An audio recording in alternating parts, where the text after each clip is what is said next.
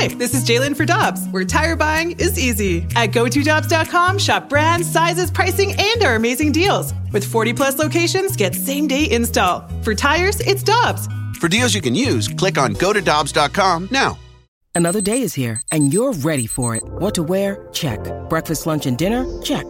Planning for what's next and how to save for it? That's where Bank of America can help. For your financial to-dos, Bank of America has experts ready to help get you closer to your goals.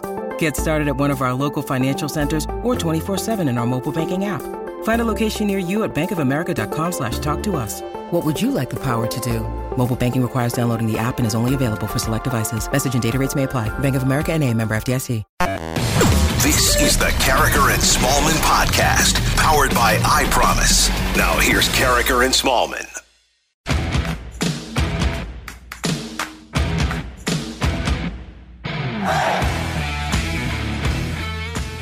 We are back, baby. We are back. That's we right. are back. Good morning, everyone, and welcome to Carriker and Smallman on one oh one E S P N. A little double meaning to We Are Back. First of all, Michelle Smallman is back. Thank you. Glad to be back. Vacation is great, but towards the end there, you just you want to get home. And not only am I back, Randy, the Cardinals are back there too. There you go. How about our Redbirds? There was never a doubt. Was there? Uh, there was a doubt. There was a few doubts, but they get back in the win column last night. Good to see them get that. They needed that in the worst way. And uh, I was pumped. First game that I watched in a while that uh, they got the win, because over the weekend I planned this race. I was in I was in Jackson Hole, Wyoming, to run a half marathon. And which you dominated. Yeah, sure. We finished. That's all that matters. That's all that matters. But when I initially looked at the weekend that I was supposed to go, I'm like, oh, it's Cardinals Cubs. I'm going to miss that. That's awful.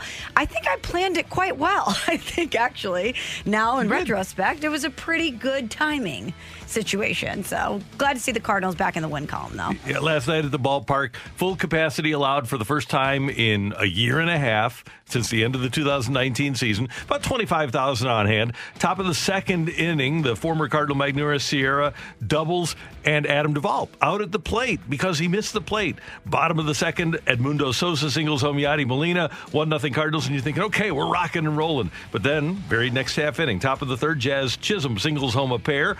It's two one Marlins. Bottom of the third, Dylan Carlson reaches base. Tyler O'Neill doubles him home, but he misses the plate. You've been watching baseball a long time. Have you ever seen that happen twice in one game? Never. That was bonkers. It was unbelievable. Really, it was. And, and I really did think, by the way, that O'Neill dragged his toe across the plate. I think, again, we've had a failure, a systemic failure with replay in baseball.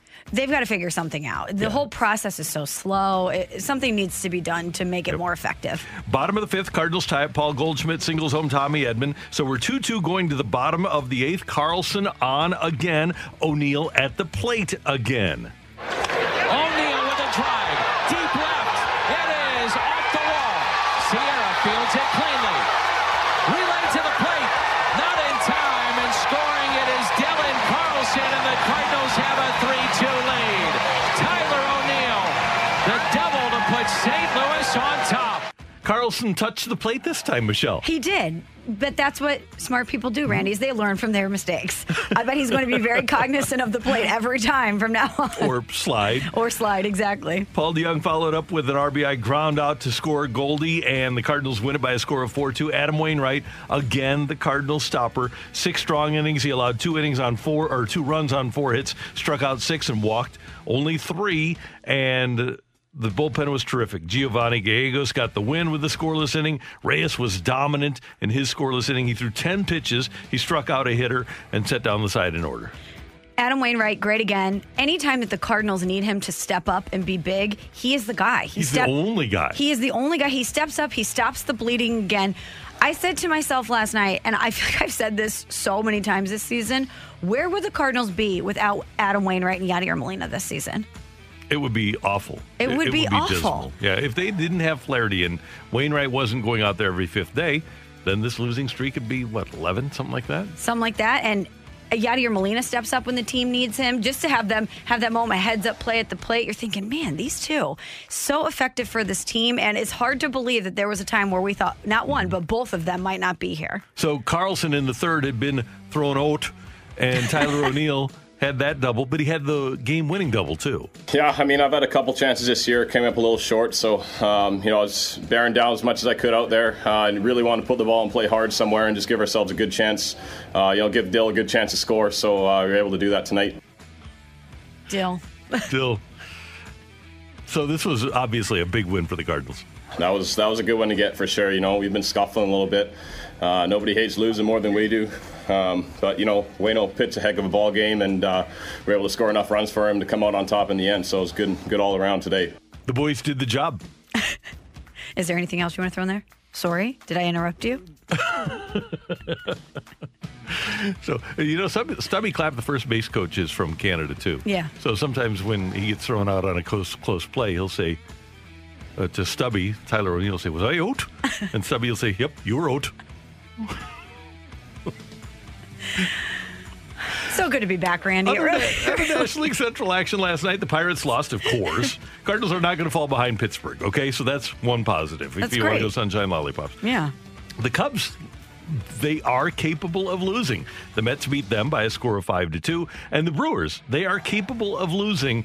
The Reds beat the Brewers ten to two. So the Cardinals are still a game behind the Reds in the standings. However, that being said, they do pick up a game on the first place Cubs and Brewers. The Cubs are red hot. Thank go- thank goodness that they lost last night. But even just watching the highlights over the weekend, not only are they playing so well, Wrigley Field looked like the most awesome place on earth yeah. over the weekend with the cup snakes and the energy of the of the crowd. I was on vacation and watching those highlights. I wish I was in that in the outfield at Wrigley Field. Yeah, me too. And hopefully the Cardinals, especially for a weekend, will be able to replicate that sort of energy when they get the full house going. And the team's going to be better. They're going to get players back. K K comes back tonight, as mm-hmm. a matter of fact. And eventually they'll get Harrison Bader back. And eventually they'll get people healthy. And Arenado and Goldschmidt are not going to scuffle like they have been for the last couple of weeks. This team's going to be better than it has over the last couple of weeks. And the big key is hanging in there. Dan and I talked about it yesterday, Michelle. Just hanging in there and playing five hundred ball until after the All-Star break when you get Flaherty back. Absolutely. Tread water while you can, especially when the schedule lightens up a little, or at least you have more opportunities to get some wins while you're while you're nursing your team back to health. But my issue is if the team isn't able to do that, once you do get healthy, your margin for error is nothing. Right. You're going to have to go, if you're at five hundred at the All-Star break, in the final sixty games or so, you're going to have to go probably twelve, fourteen games over five hundred to be a playoff team. And that's a lot of pressure to put on yourself. And, it is. And a lot of pressure to put on a team that you don't know how healthy everybody is when they do return. You're hoping that there's no more unforeseen injuries that happen. A lot of things are going to have to fall their way if they can't tread water during this time. Hockey last night, the Vegas Golden Knights won their opener against the Canadiens four to one, and Vegas just looks dominant. Obviously, when you beat Colorado in six like they did, you are a really good team. And they've got every single element, Michelle, that you need to be great. The goaltender is playing great. The addition of Pietrangelo has given them a really solid, good defense. And obviously, Petro controlled the series against Colorado, controlled the game last night.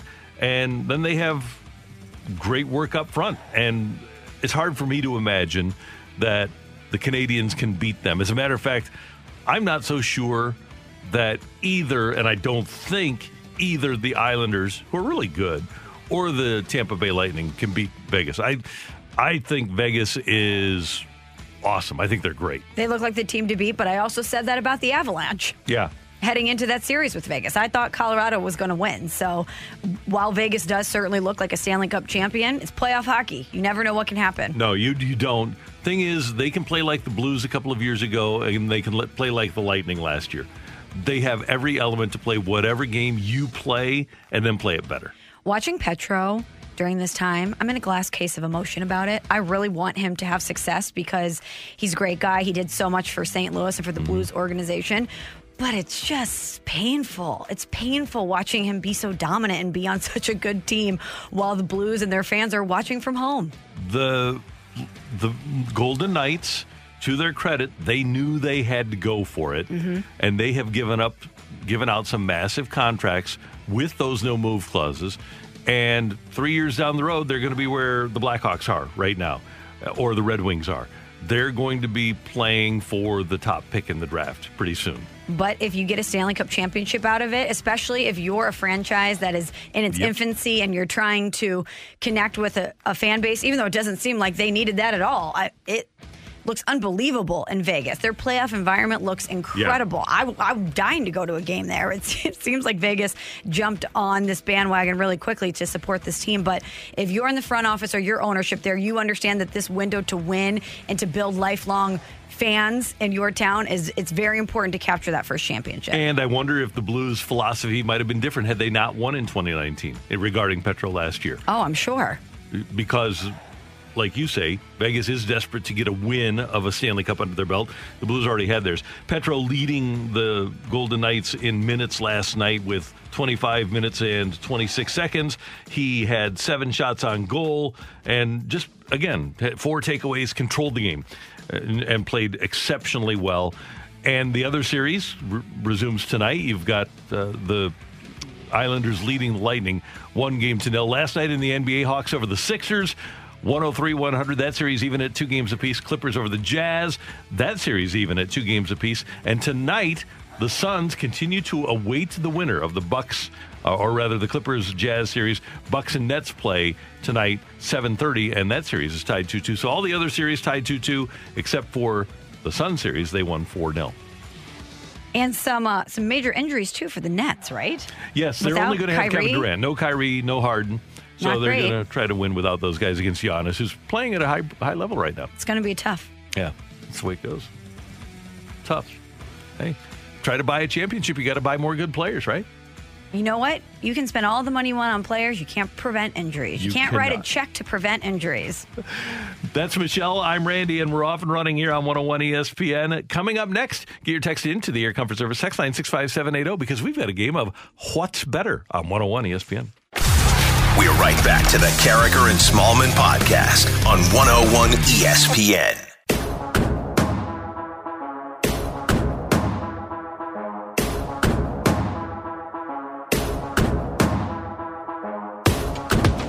Love your text to the Air Comfort Service text line six five seven eight zero, and every Tuesday morning it's a game of What's Better for Michelle and I. And with your texts, here is Emily. What do you got, Emily?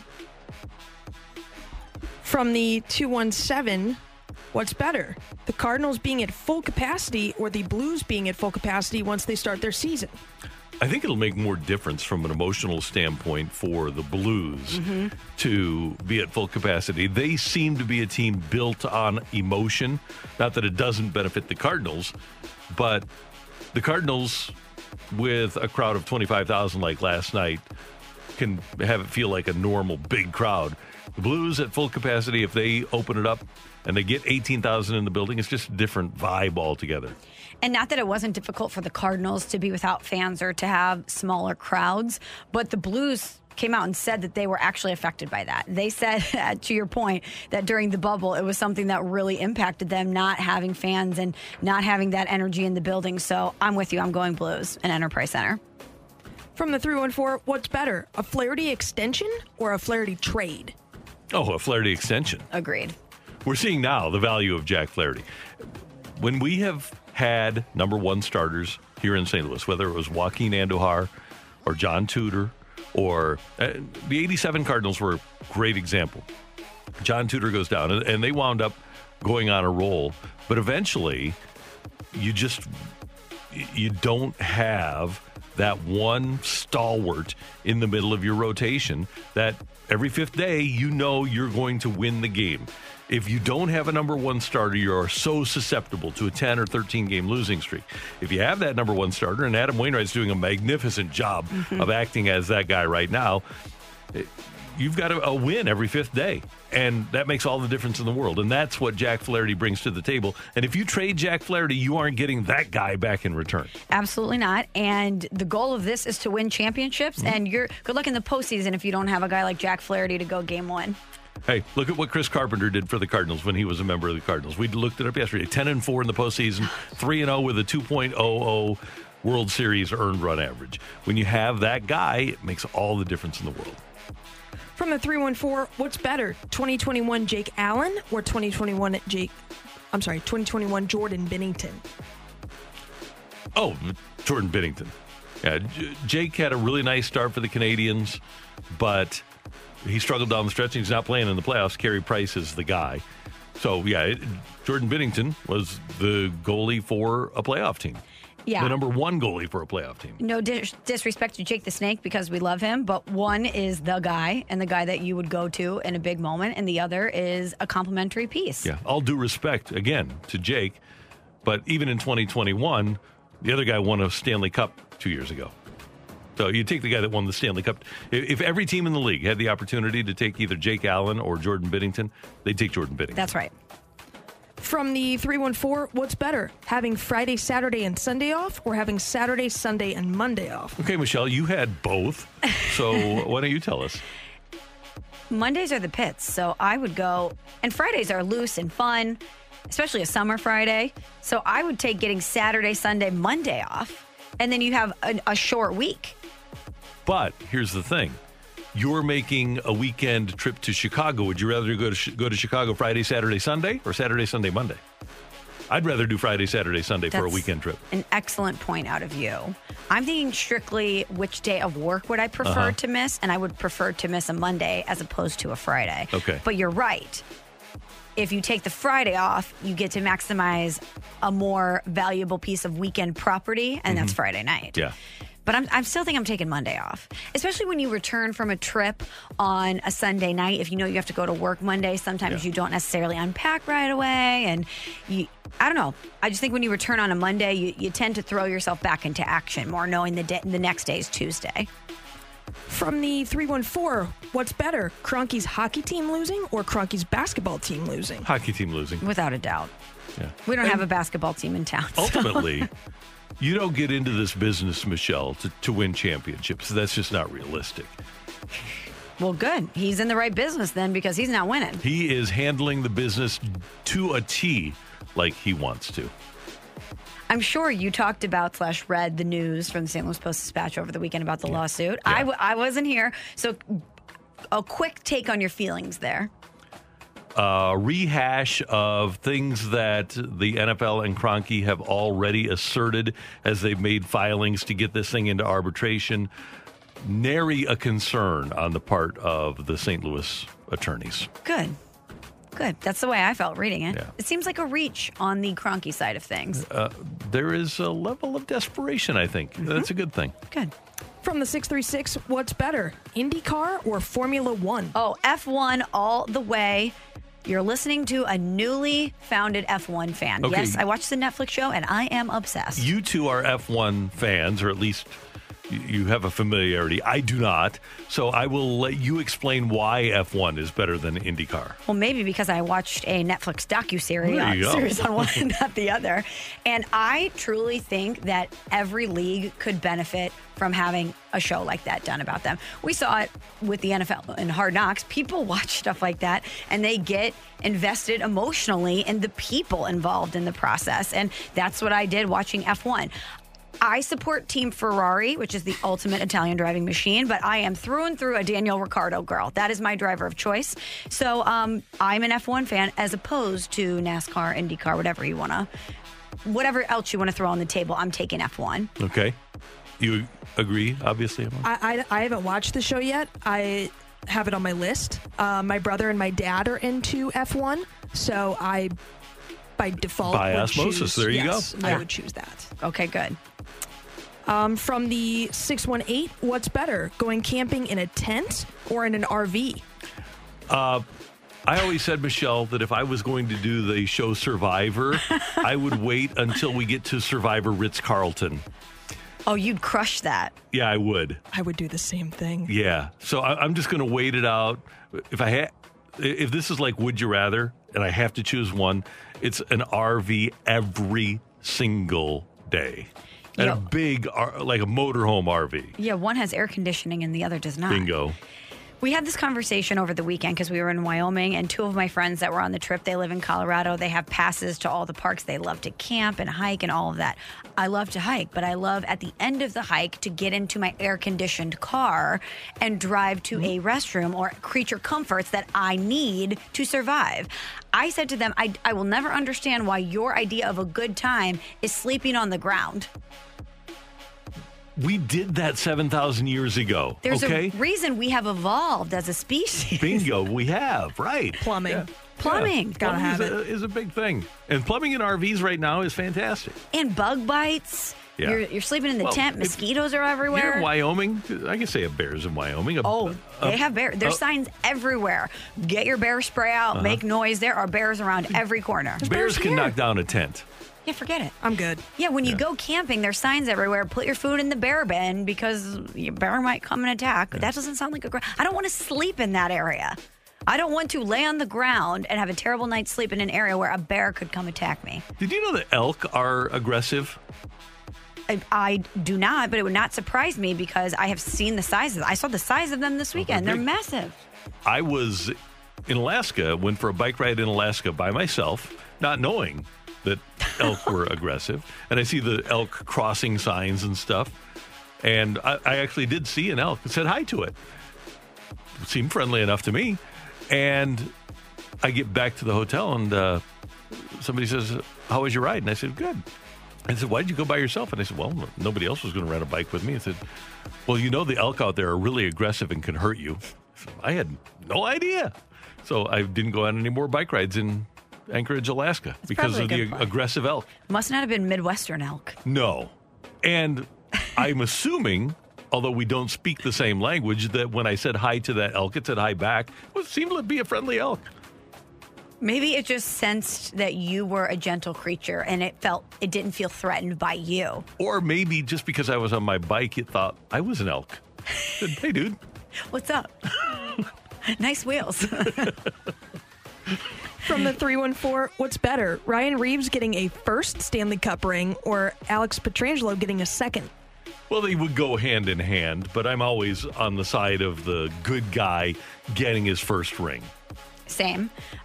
I would be thrilled for both of them, but Ryan Reeves was such a fun character to cheer for here yeah. in Saint Louis, and whether Petro gets a second one or not, he's already had that that first taste of it, that special moment. And the second one will never live up to the first. Never. So I would always pick Ryan Reeves getting his first. Okay, so this one's actually a two-parter. Okay.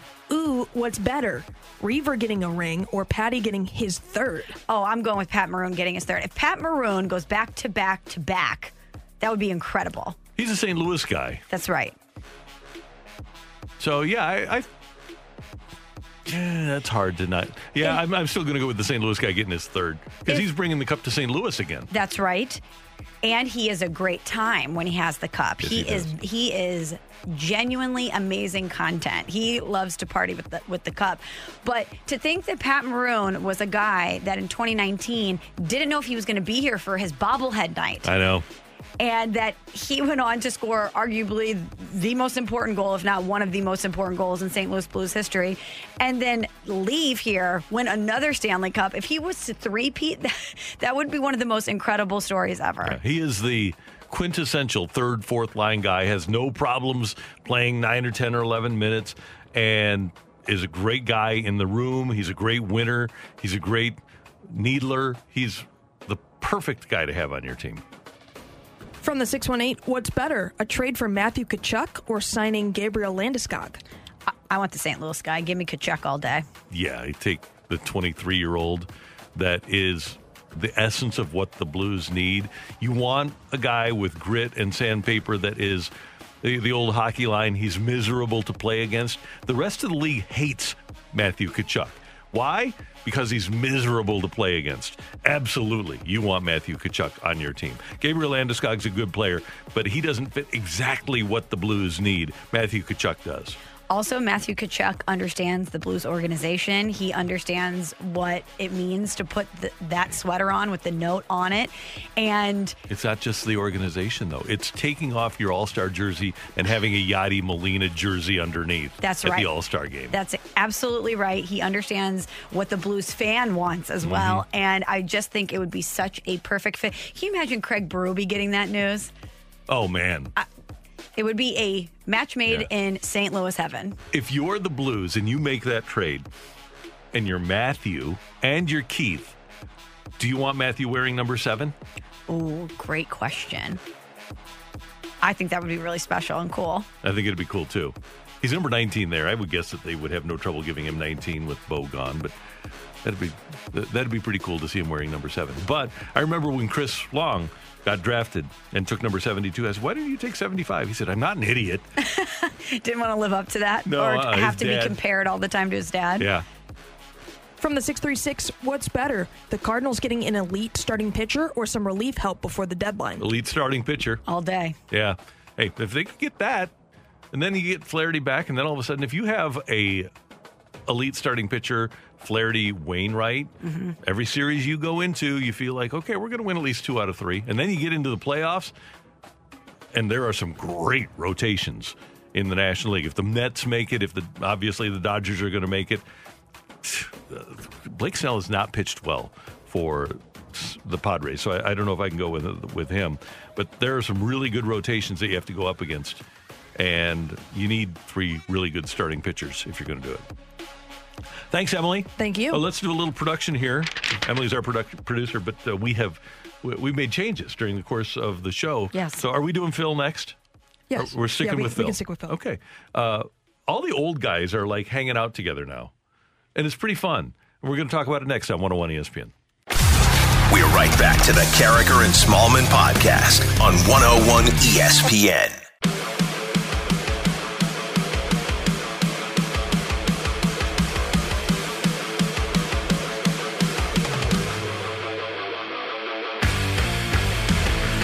Great revealing piece by Sports Illustrated yesterday where Bubba Harkins, the former clubhouse guy for the Angels, talked and named names he already had in a lawsuit that he filed about a year and a half ago about the players that had ordered a sticky substance, the pitchers that had ordered his sticky substance from him. Among those, Garrett Cole, Max Scherzer, even Adam Wainwright of the Cardinals. And now, overnight, Jeff Passan reporting that Major League Baseball is expected to announce today that it will suspend players caught with any foreign substance for ten days with pay, for a, a ten-day suspension with pay, so you miss a start, to help curtail the widespread use of grip enhancers by pitchers around the league.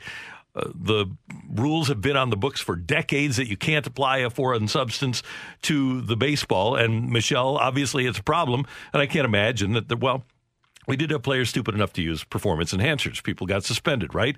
So perhaps there will be pitchers that will use this substance because it affects their performance so dramatically. Yeah, there's so much to un- unpack with this subject and with the Sports Illustrated piece. But I guess my big takeaway from the Sports Illustrated article wasn't that players were using it, because it seemed like it was so prominent throughout every clubhouse in baseball, but that Major League Baseball consistently turned a blind eye to it. And in some cases, you had organizations even perfecting their own concoction to provide to pitchers. And so now that Major League Baseball is seeing the effects of this so dramatically, with offenses cratering across the league, and they're at this crossroads of crisis when it comes to fan engagement and the entertainment aspect of their game, they're trying to do something about it. But it seems like the toothpaste is already out of the tube with this one, that Major League Baseball just allows allowed this to persist for so long that I don't really know if a ten-game suspension with pay is going to be enough to deter some players from using it. And I also think it's going to be very difficult for Major League Baseball to police this. That's going to be a real issue, because who put the substance on the ball? Did it come from a bat? Did it come from the catcher? Mm-hmm. Did it come from the pitcher? Did it come from the ground? We have no idea. And so an umpire gets the ball and, and they throw it out of play. The ball is checked by Major League Baseball officials, but the, uh, you know, a pitcher, if he wants to, is going to appeal and say, hey, I didn't put it on there. And who's to say that he did? I think that's going to be a real issue. Well, and some players are using Spider Tack, which might be one specific thing that you can identify. I don't know if you're going to test the balls or how you're going to be able to determine that, but a lot of other players are using specific mixtures with pine tar and rosin, or you could do sunscreen and rosin, which a lot of people have been doing for a long time. It just seems to me like it's going to be hard for them to discern exactly what's in the mixture, what percentages of what things are in the mixture, when some of that is legal and some of that is readily available to players and in clubhouses. So I don't really know how they're going to be able to determine the exact percentages of what's going to be allowed and what's not. And a lot of players are just saying, hey, let them do whatever they want. And granted, players, pitchers are throwing the ball like it's a wiffle ball right now, but allow pitchers to do whatever they want and allow hitters to do whatever they want. Ultimately, what baseball needs to do is make sure they get some offense back in the game. And that's why it's become such a big deal, is because apparently, and we're going to hear from Adam Wainwright in a second, the Spider Tack has made the grip of the ball and spin rates even better, and it's obviously devastated offense. Here's Waino on the S I article. I got nothing to hide, Commish. I mean, I mean, you know, the what Bubba said is true. I I, I tried it in two thousand nineteen. Honestly, it didn't work for me.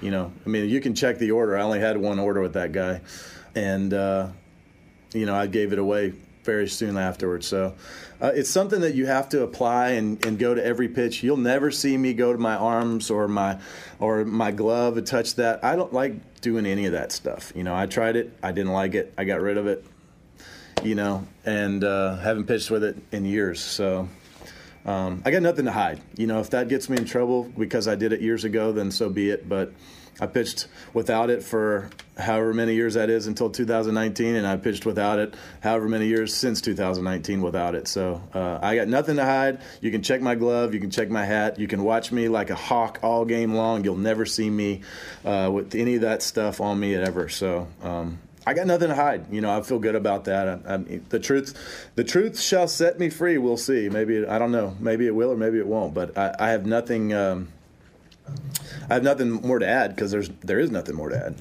Now, compare that answer to what we heard out of Garrett Cole last week. Right. And I think that if you're Adam Wainwright, when we asked him about it, he was so forthcoming even before the Sports Illustrated article. And we didn't even ask about it. He brought it up himself. That's right. Unprompted. I believe the way we framed the question was, how prominent is this now as compared to when you first got in the league? How has this developed? And he readily offered up to us that he had used it in the past. And I think he's probably, first of all, he's a person with integrity, and I, I appreciate that out of him, that he's honest and transparent and forthcoming with this.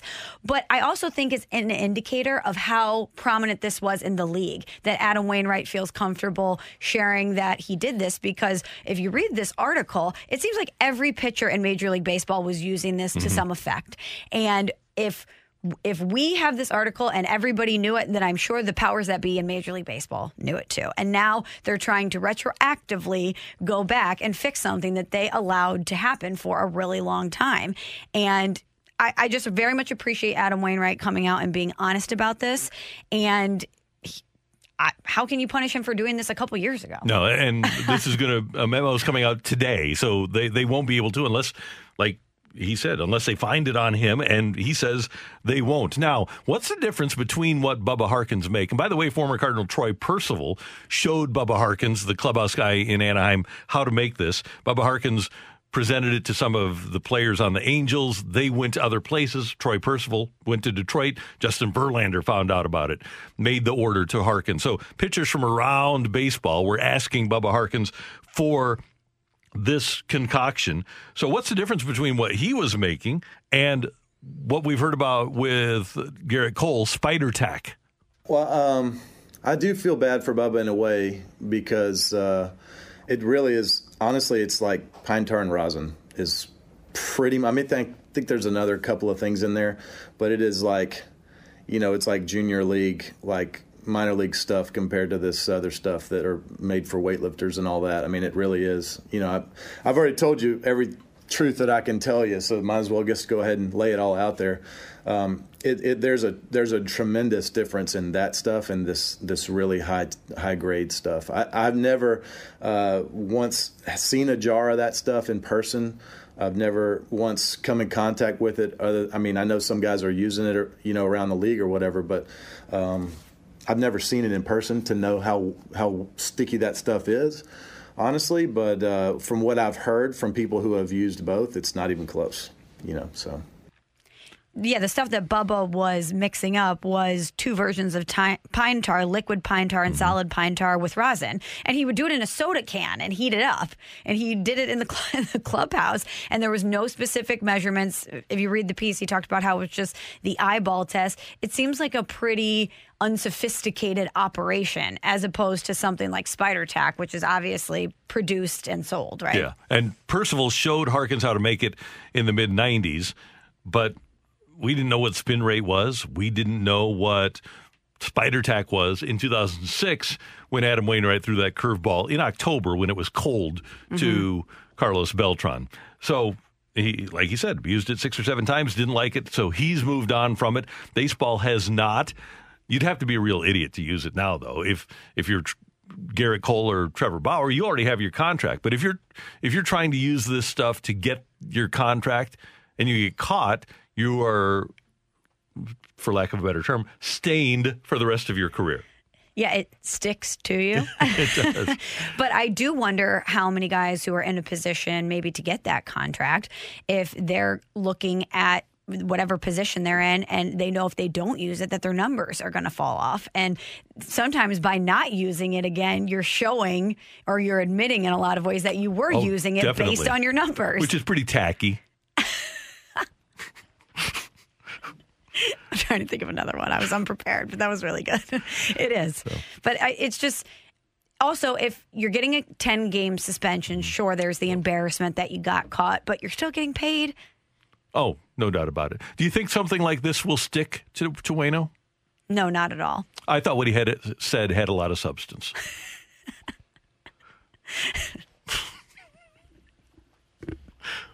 Do you think other other pitchers around the league are listening to Adam Wainwright be so honest? And think, come on, man. They're like, what? Come on. No, I'm going to be asked. Right. But if you're not doing it anymore, you, you Adam Wainwright said it correctly. He's got nothing to hide. He right. And doesn't that make what he's doing now even that much more impressive if yeah. he's not using anything? Remarkable. It's incredible.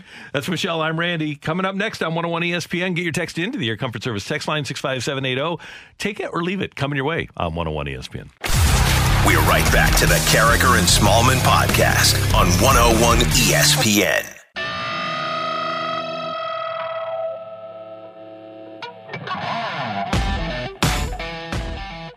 Carriker and Smallman on one oh one E S P N. It's time for Take It or Leave It. Get your text into the Air Comfort Service text line six five seven eight zero, and Emily will give us your Tioli.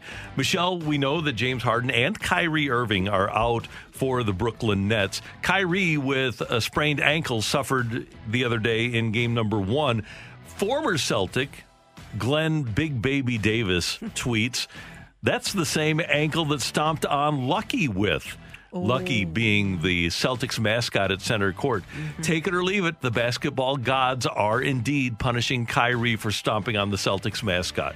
I'm going to go ahead and leave it, even though Big Baby does make a compelling argument in the favor of the basketball gods. Mm-hmm. But I just don't know if that would have angered them that much, that that's where they're going to go, is to Kyrie's ankle. You wouldn't think so. That's a pretty severe injury for stomping on a mascot's logo. That's right. Now, if he stomps on the mascot itself, that's different. That might be karma. But this was just on the logo at center court. That's right. So that should be allowed. I Not, agree. Well, uh, maybe there's some karma that comes back, but not a really sprained ankle, a sprained ankle that looked really bad. I also think the winds of karma may have shifted when he got a water bottle chucked at his head. Uh, true. That's a good point. So, yeah. I don't know if he necessarily needs retribution from the basketball gods after the fans in, in Boston were throwing things at him. Okay, Randy, we just talked about Major League Baseball and the sticky situation that they're in mm-hmm. regarding illegal substances on baseballs. Major League Baseball releasing a memo saying that any player that gets caught using this, they're going to have a ten-game suspension with pay.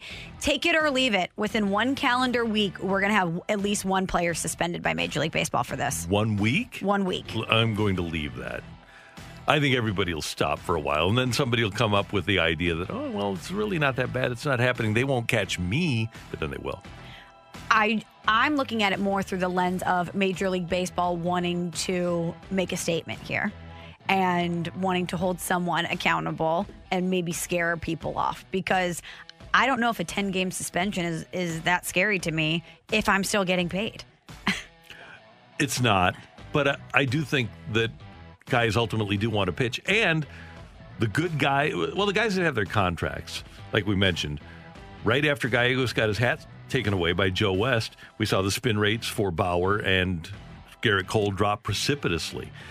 It'll be interesting to see if somebody does who it is. Mm-hmm. I'm guessing that it'll probably be somebody that isn't making a ton of money, that's angling for that big con, like a, a Kevin Gausman in San Francisco, who's been great. Has he been great because of his foreign substance? We don't know, but he's got a chance to make a, a lot of money after this season. He's a free agent. But couldn't you see Major League Baseball wanting to capitalize on this while they can, mm-hmm. and suspending someone and trying to show other pitchers we're being serious about this? And to say to the public, see, we knew it. Yes. No doubt. Yeah. Emily, what do you got for us?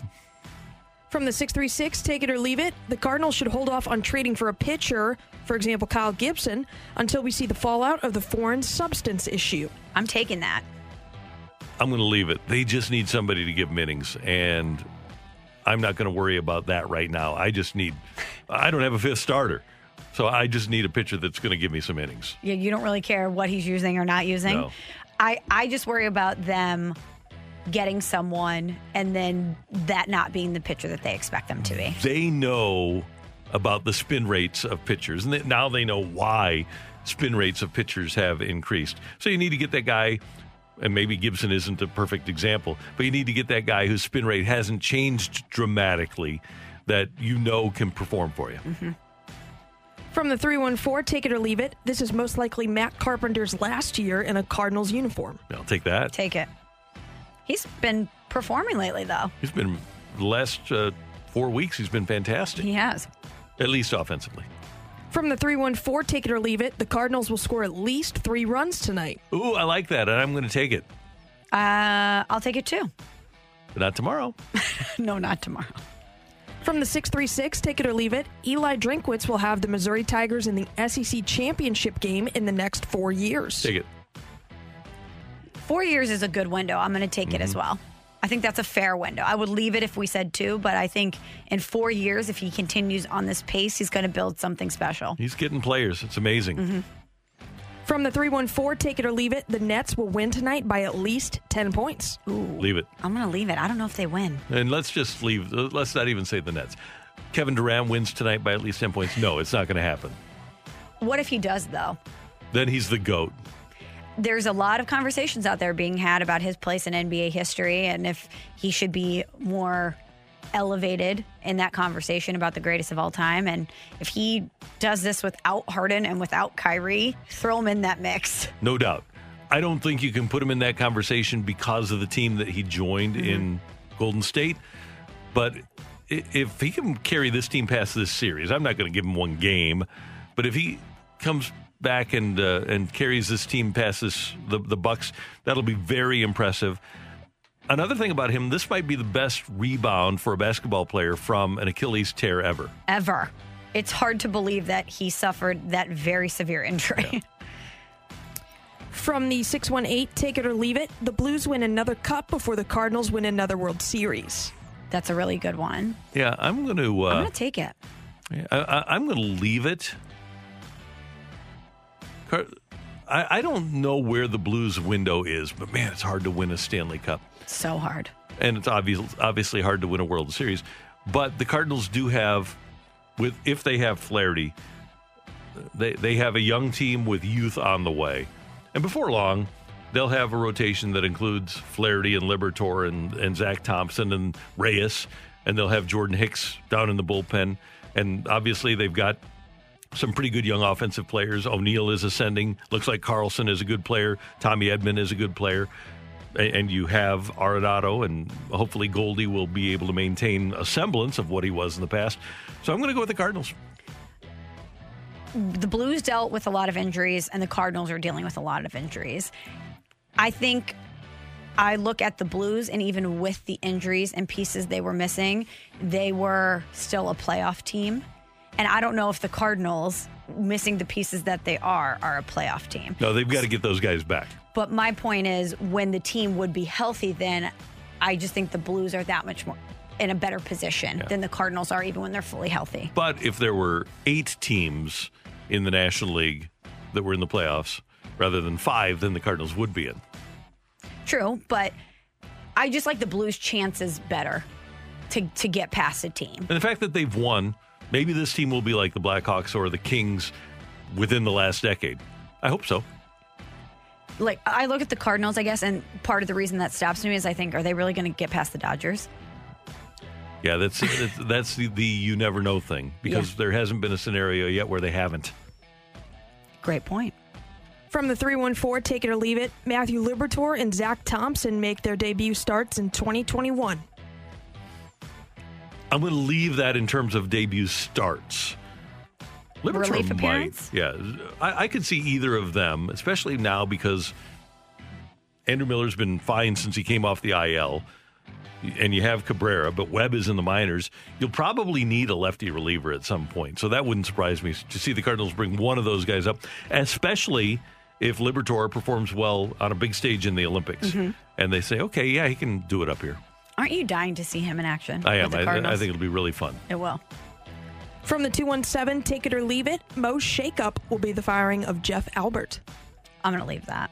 Yeah, I'm going to leave that too. It, at that's this point, not something that's going to happen during the season. No. At this point in the season, too, I, I don't think you point to him as the main issue or the thing that you need to shake up. They're, they're just beat up.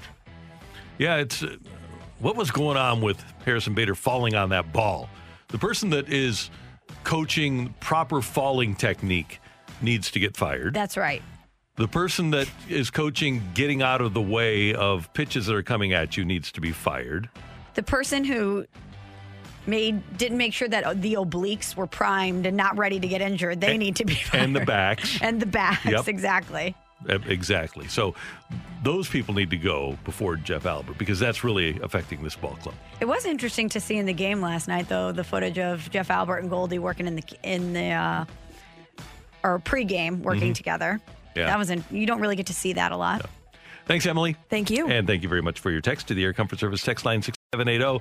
Coming up, pretty disparate reactions to questions about sticky stuff from the Cardinals' Adam Wainwright and the Yankees' Garrett Cole. That's next on one oh one E S P N. We're right back to the Carriker and Smallman podcast on one oh one E S P N.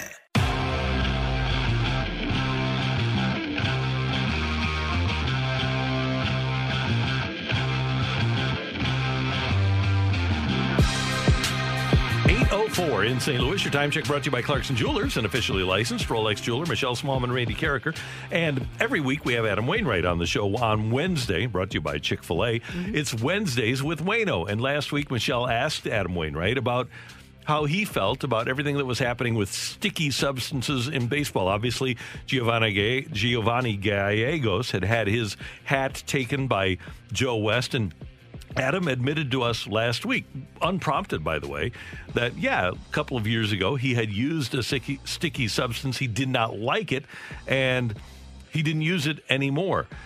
Also, late last week, Yankees ace Garrett Cole was asked specifically whether he ever used the substance Spider Tack.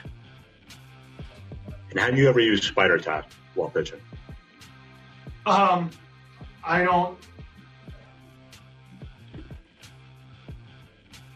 I don't know. I, I, I don't know if uh, I don't know quite. I don't quite know how to answer that, to be honest. Um, I mean, there are customs and practices that have been passed down from older players to younger players, from the last generation of players to this generation of players, and um, you know, I I think. Uh, I think there are some things that are certainly out of bounds in that regard, and and uh, I've stood pretty stood pretty firm in, in terms of that, uh, in terms of the communication between our peers and whatnot.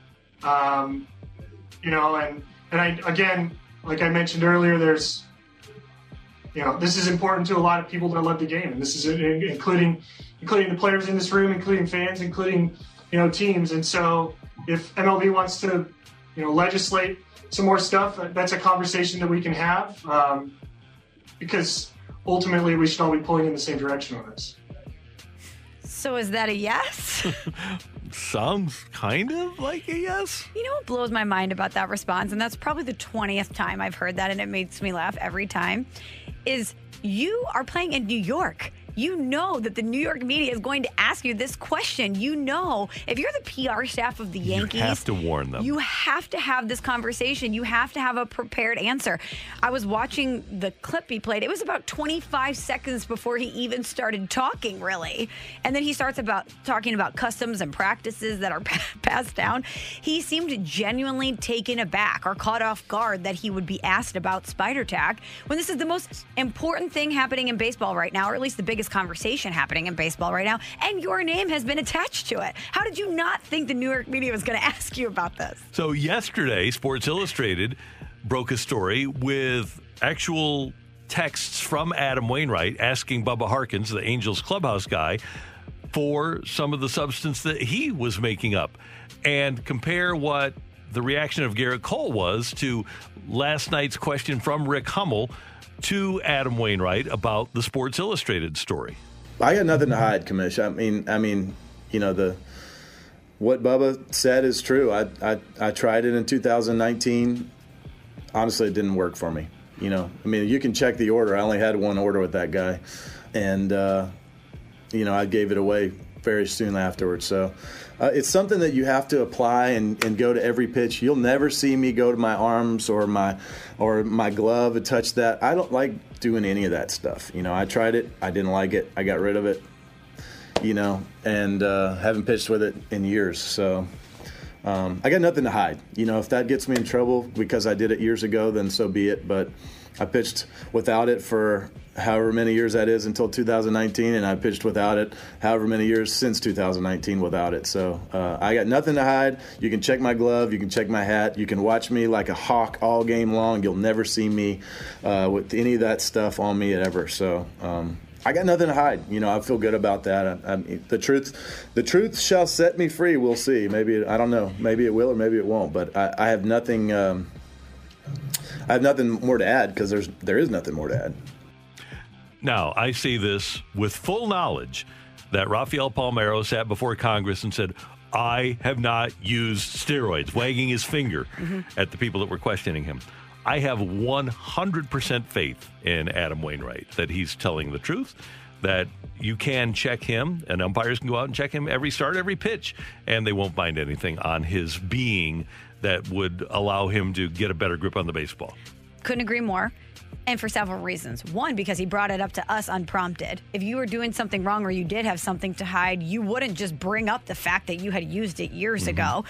And he said one thing in there that really piqued my interest when he said, essentially, check the receipts. I only had one order with mm-hmm. him. If he's got all of this information and the texts and he's got the transactions, you'll see that I only went to him one time. It's like, Randy, if someone's cheating on you in a relationship. If you go to Garrett Cole and you say, who's Vanessa? Why is she texting you? And he's like, uh, uh, humming, humming, humming. There's a friend from work. I don't know. Adam Wainwright's like, here's my phone. Here's the passcode. Go into all my texts. Here's my password for Instagram. You can check everything you need to to sleep well at night because I'm not doing anything bad. And it, it's just a, beh- a difference in behavior that you can sense who does have something to hide and who doesn't. A text from the three one four, Waino obviously didn't learn from Mizzou about being honest. Deny, deny, deny, says U N C. But I think in this situation, if you're Major League Baseball, does Adam Wainwright feel like the person who was mentioned in this article that you need to go after? No. If he's forthcoming and saying, I did it once, I got rid of it, it didn't work for me. Everything he said is true. Check the receipts. I'm not using it now. The memo's coming out today. So if I'm looking at anybody else, it would be the people who maybe didn't give the best and more, most forthcoming answers who still might be using it today. And watch the performances of Cole, Bauer, Scherzer, or uh, when, well, you won't see Verlander, but those three specifically were named in the article. It'll be interesting to see how they perform over the next couple of weeks now that they know, with Jeff Passan's story this morning, the baseball is issuing a memo that they can be suspended with pay, granted, but they can be suspended if anything is found on the ball that they're throwing. And when we spoke to Adam about this last week, he also mentioned that guys are going to their glove or that they're going for it every single pitch. Essentially. Jacob deGrom. he said that it's it's they're not trying to hide it, these players. So I also think that you're going to be able to tell with a shift in physical behavior of a guy on the mound who you've probably seen do stuff like that prior, who might not be doing it now. Or if they continue to do it, that's when a red flag is raised. Are you worried about any Cardinals? Um, I'm not worried about Adam Wainwright, but I I don't I don't have anyone specifically that I'm worried about, but my only issue with it is if it's so prevalent in baseball and everybody was doing it and it seemed like everybody was on the same plane with this, why would we think that any Cardinals are exempt? Look at their performance. I'm just saying. Just because you're using it doesn't mean that you're going to go out and be Jacob deGrom every night. Maybe that's the reason for the walks. Maybe. Maybe they just eradicated it from the clubhouse. Yeah, I hope so.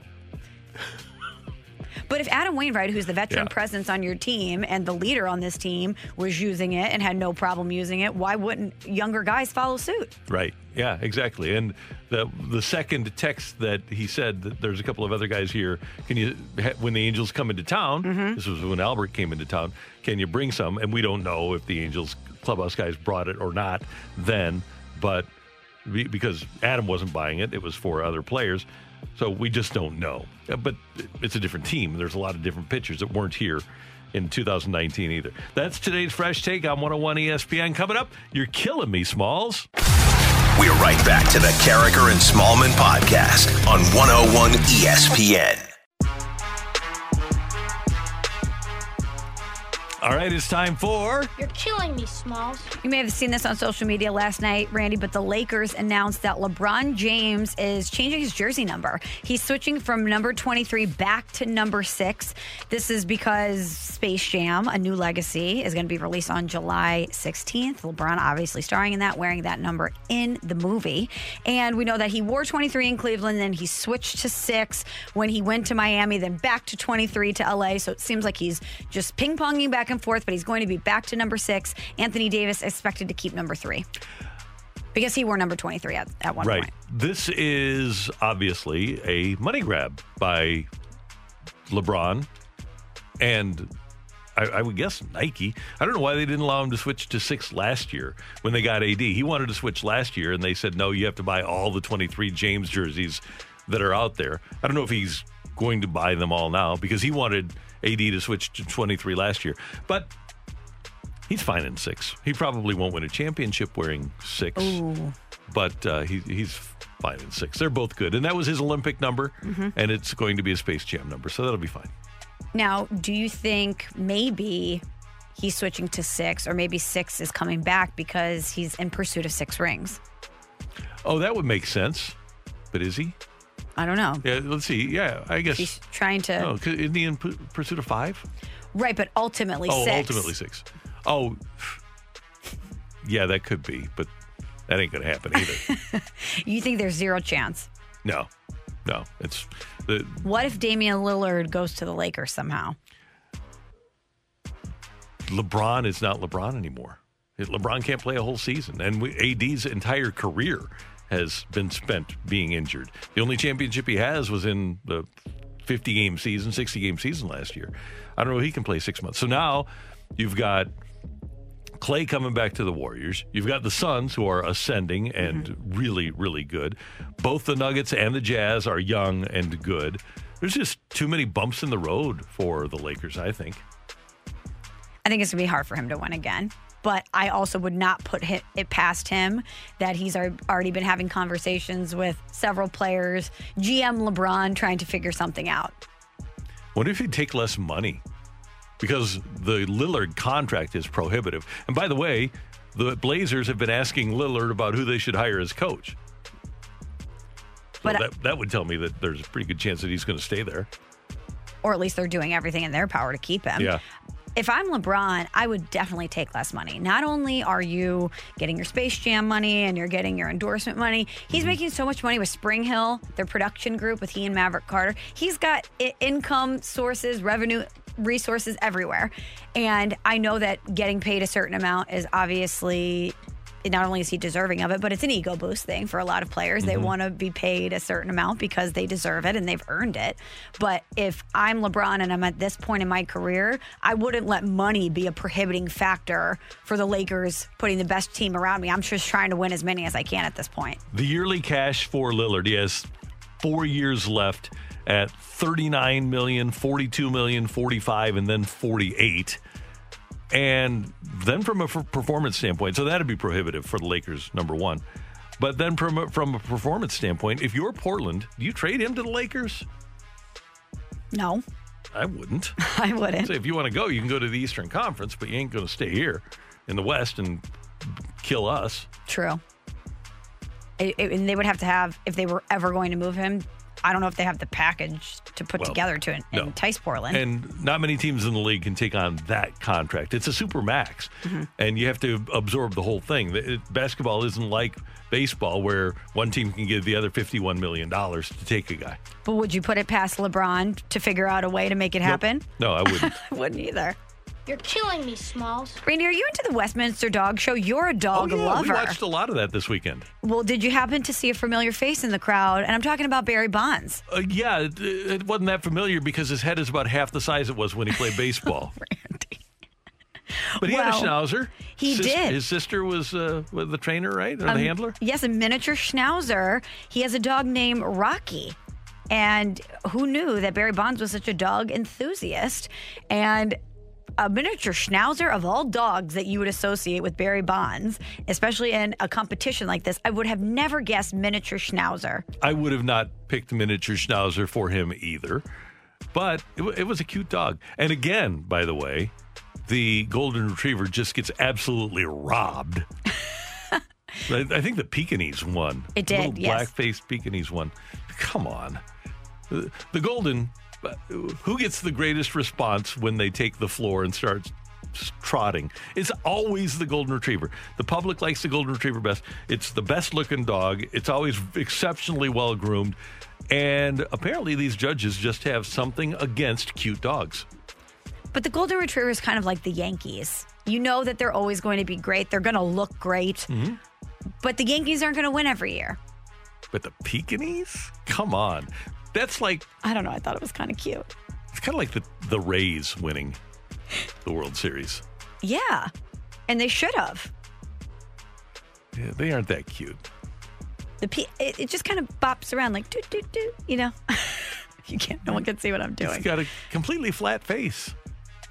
You don't it's think like it's a, cute at all? I think there's something oh yeah, abnormal about it that, that makes it cute. Well, that one was um, ab- clearly very abnormal. But there are, heck, the the lab. There, there are so many dogs. The German Shepherd was a gorgeous dog. But the golden got robbed. Even if the golden didn't perform well, you'd say it got robbed. Absolutely. Uh, by the way, Barry Bonds' dog, Rocky, ended up earning select dog honors, which is essentially third place, in the best of breed competition. Um, Just wait. They haven't done the P E D testing yet. I was going to ask you, do you test Rocky? You have to. Do you test Rocky? I think you have to, too. But congratulations to Barry Bonds, yeah, who seemingly awesome. has a, a great post-playing career being a dog enthusiast. By the way, you, you mentioned you wouldn't expect him. I, I would expect him to have like a, a standoffish, jerky dog, like a Husky or a Samoyed or something like that. I would, I would expect, yeah, a bigger dog, a boxer yeah. maybe, mm-hmm. a German Shepherd. Something of that nature. Yeah. I don't expect a miniature schnauzer. No, I, I would expect a dog that's going to go off and lay and sleep in another room all day. Definitely. Because that's what, essentially what Barry did as a player. Or at least a dog that looks intimidating. Yeah, right. Which he also was.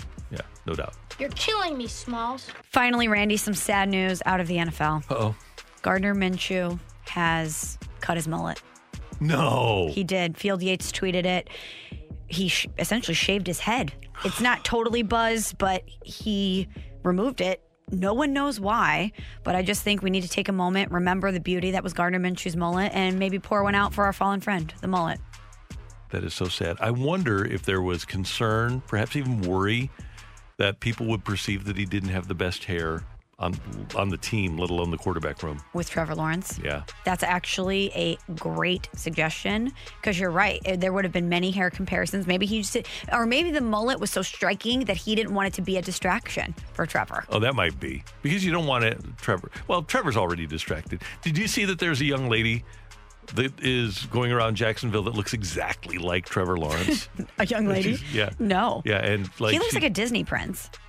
Yeah, he does. He looks like an animated Disney prince. Yeah, Prince Charming. Yeah, totally. He does. He totally does. But there's a, there's a girl that looks exactly like him, and she's going and passing herself off as him. And people are buying it? Yep. Wow, that's incredible. I need to yeah. find that. Yeah. That's awesome. So she probably gets some good perks. I would think so. Some and tables so, at restaurants? Yeah, right. Yeah. Hey, it's me, Trevor. It's okay, me. Sure. Yeah. It's me, Trevor. Hey, can't wait to play this year. Thanks, Michelle. You got it. Coming up, we're going to visit with... Actually, no, we're going to have the fight. That's coming your way next on one oh one E S P N. We're right back to the Carriker and Smallman podcast on one oh one E S P N. Welcome to the fight on Carriker and Smallman. In the red corner, Average Joe Listener. And in the blue corner, the undisputed king of morning drive. Please welcome Randy Carriker.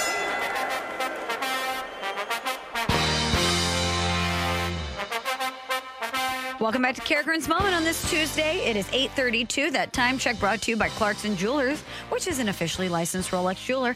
And it's time for the fight. Randy's competition today is John. What's up, John? How are you on this Tuesday? I'm great. How are you? I'm doing well. Are you ready to take on Randy in the fight? No, but we're going to give it our best. Where are you calling from today, John? South County. South County. All right. Well, thank you for listening. Thanks for playing, and good luck to you. Thank you, ma'am. All right. Question number one. The New York Rangers have hired Gerard Gallant as their new head coach. Which team was his first head coaching gig with? Was it the Florida Panthers, the Columbus Blue Jackets, or the Vegas Golden Knights?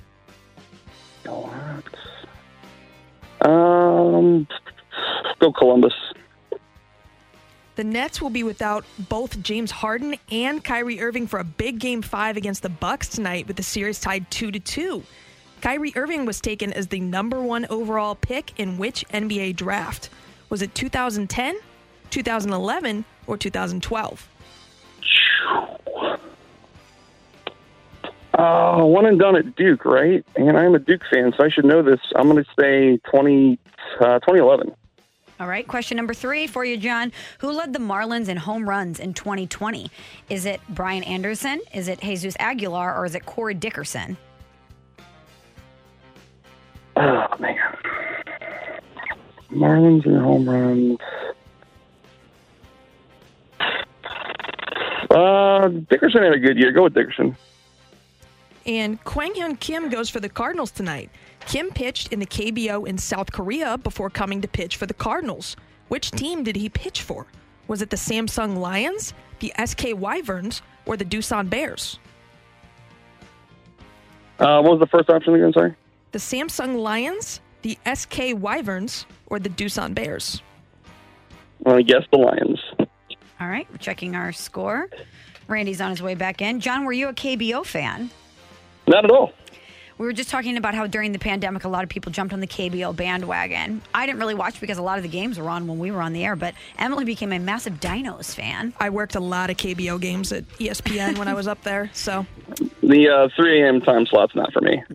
John, me either. I understand that. Randy, say hello to John. John, good morning. How you doing? Um, well, sir. How are you? Everything's great. Thanks for listening. Thanks for playing. Thank you. Ready, Randy? Ready. You were... Did you guys watch some K B O in your house, right? Oh, yeah. Patrick is a huge Dinos fan, too. He's got so much Dinos gear, it's unbelievable. Love it. Let's go. Yeah. Okay, so you might know one of these questions for sure, then. Question number one. The New York Rangers have hired Gerard Gallant as their new head coach. Which team was his first N H L head coaching gig with? I believe it was with the Columbus Blue Jackets, then the Panthers, and then the Knights, and now this.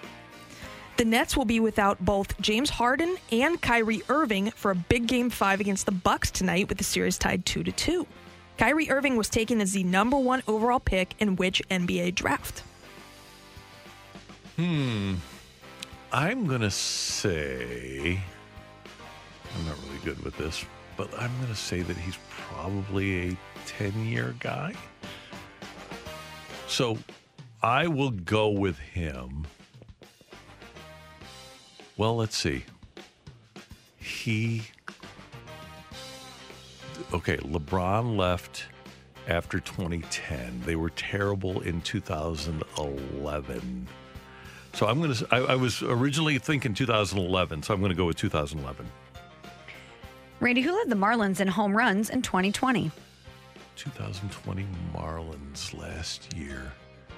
That was a rather nondescript squad, wasn't it? Um, hmm. Bottom feeders. Yeah, let's think here.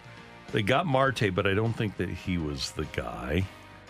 Um, maybe this will pop into my head if you give me the lifeline. I'll go with the lifeline. Brian Anderson, Jesus Aguilar, Corey Dickerson.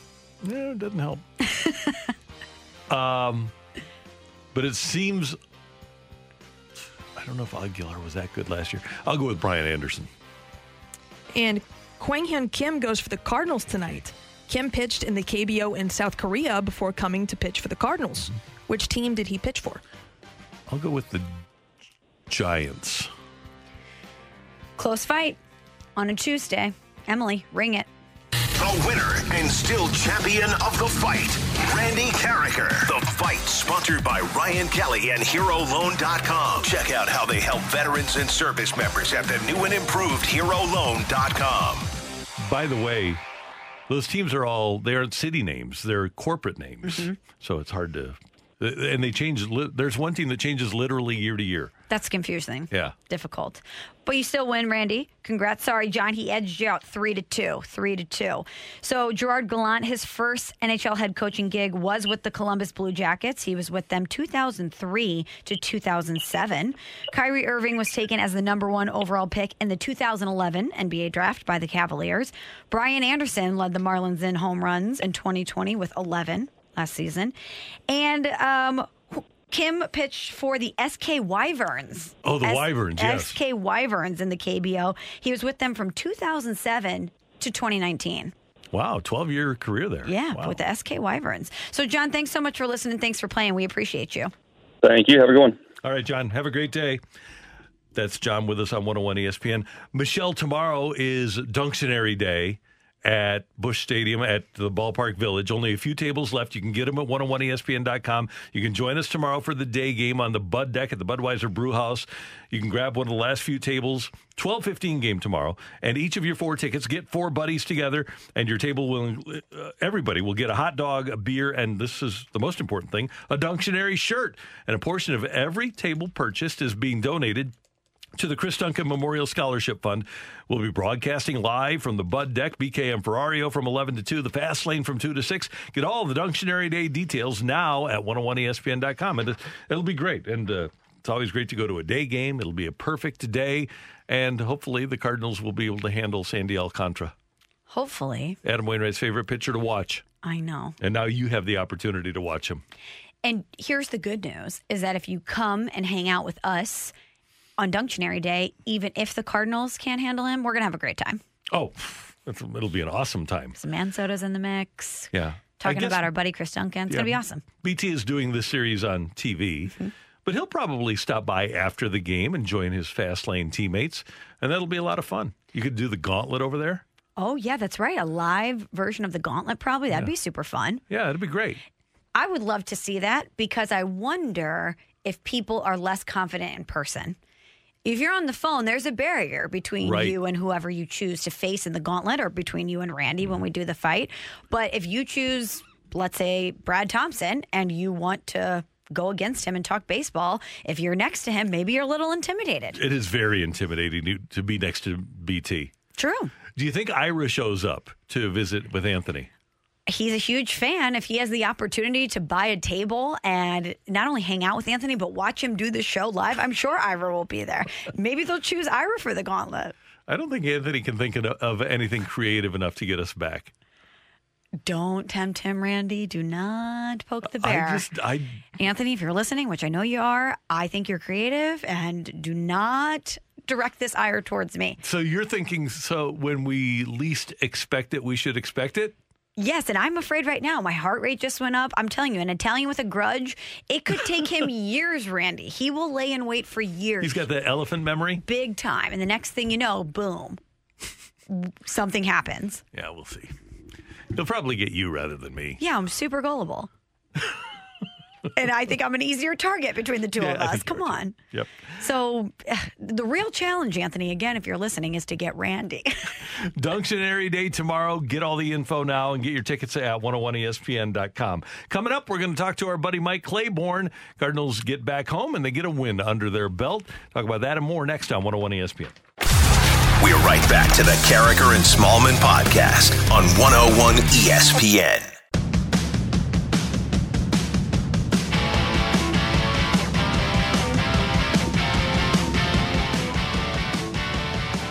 Cardinals with a four two win last night over the Miami Marlins. They'll play game two of the three-game series tonight at the ballpark. Mike Claiborne will be part of the broadcast. He was doing the play-by-play last night on K M O X. It was, it's always great to hear Michael involved with uh, Cardinal baseball, and it's always great to have Michael with our show here on one oh one E S P N. And he's on the Brown and Crouppen Celebrity Line. And, Mike, everybody in Saint Louis thought about you yesterday on Flag Day. Well, good morning. Uh, I'll tell you what was funny about that. I'm talking to John Mozeliak yesterday, and he says, yeah, my wife reminded me today is Flag Day. So when you can get to the first layer of the Mozeliak family, then, you, you know, you're in tall cotton as far as I'm concerned. But, you know, it, it, it kind of started a few years ago. Um, and, and for people who don't know what Flag Day means, you know, the first two and a half months is what I call an evaluation period for your baseball team. And by now, you know what you have and you know what you need uh, because you've experienced injuries, bad weather, hot streaks, cold streaks, people who have surprised you in how well they played, people who've disappointed you and how poorly they played. So you got a real feel for what your ball club looks like, and you know what you're going to need in order to improve it. And you have time to fix it in order to compete because the Cardinals have been in situations like this before and have gone on to have a successful post-Flag Day record. So um, plenty of time to get it done, but now we know we can zero in on certain players and uh, see what happens. All right, Claibs, well, I want your Flag Day evaluation for the Cardinals. What do the Cardinals have, and what do they need? Well, they have some skill. They have some talent. Obviously, on the corners with Goldschmidt and Arenado has been everything we'd ever hoped for. Uh, we have youth. Uh, we watch Dylan Carlson every night, and, you know, he, he's still growing into being an everyday big leaguer. Uh, I think the emergence of Tyler O'Neill has been a pleasant surprise, to say the least. And I think Tommy Edman has almost made us forget about how good Colton Wong was in the leadoff spot and certainly playing second base. You know, Tommy Edman can play everywhere, it seems like. So those are the pluses, and, you know, you, you can't go any further without talking about Yadi. How about last night? And what he was able to do and being a difference maker in the game. So you you got those things in place. Here are your concerns. Pitching. You don't have enough of it. Uh, I think Oviedo is going to be a very, very good pitcher in this game, but he's learning how to pitch at the big league level. Because you don't have enough, he probably would be in Memphis trying to hone his skill a little bit more, but you don't have enough. So you gotta you gotta find a way to shore that gap. And I'm not talking about getting somebody else's fifth starter. I'm talking about getting somebody who's a middle rotation guy who's got some experience, who can get some things done.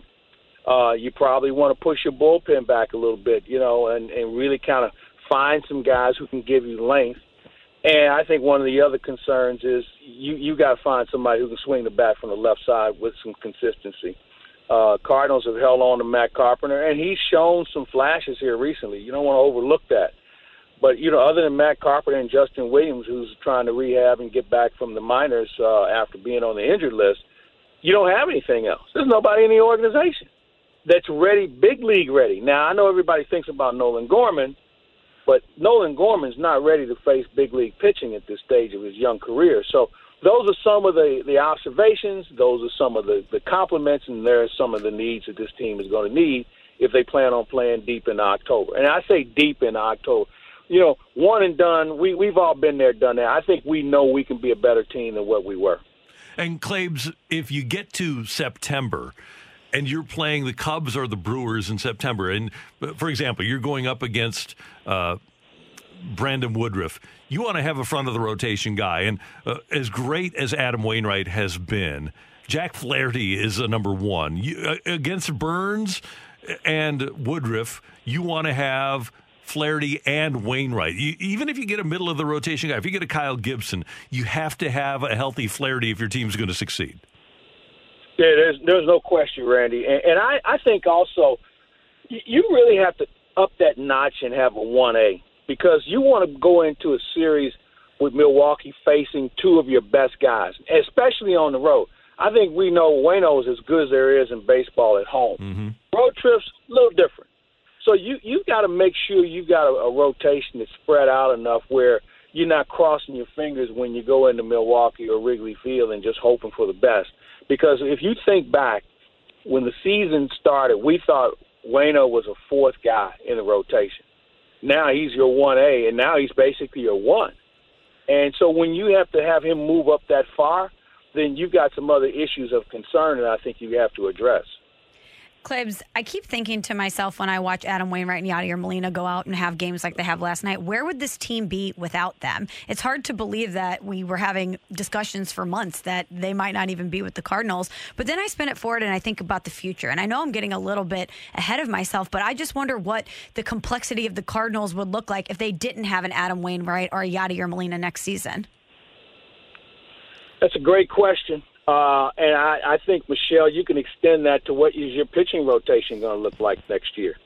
I mean, you got an option on Carlos. Uh, K K's uh, unrestricted.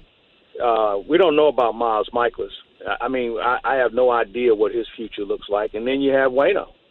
Uh, you're going to have Dakota Hudson back, but he's coming off of Tommy John, so we don't know how that's going to look.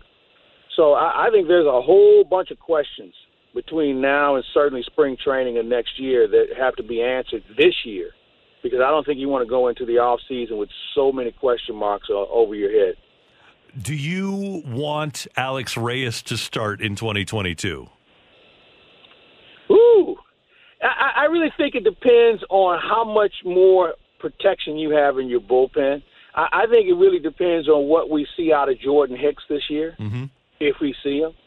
Uh, and, and I really think you need to have, you know, the way we use bullpens now, you don't have specialists anymore. You have to have a guy that can give you at least two innings, at least twice a week, if not three. And so in that situation, you've got Gallegos, you've got Cabrera. Those two guys have certainly stepped up.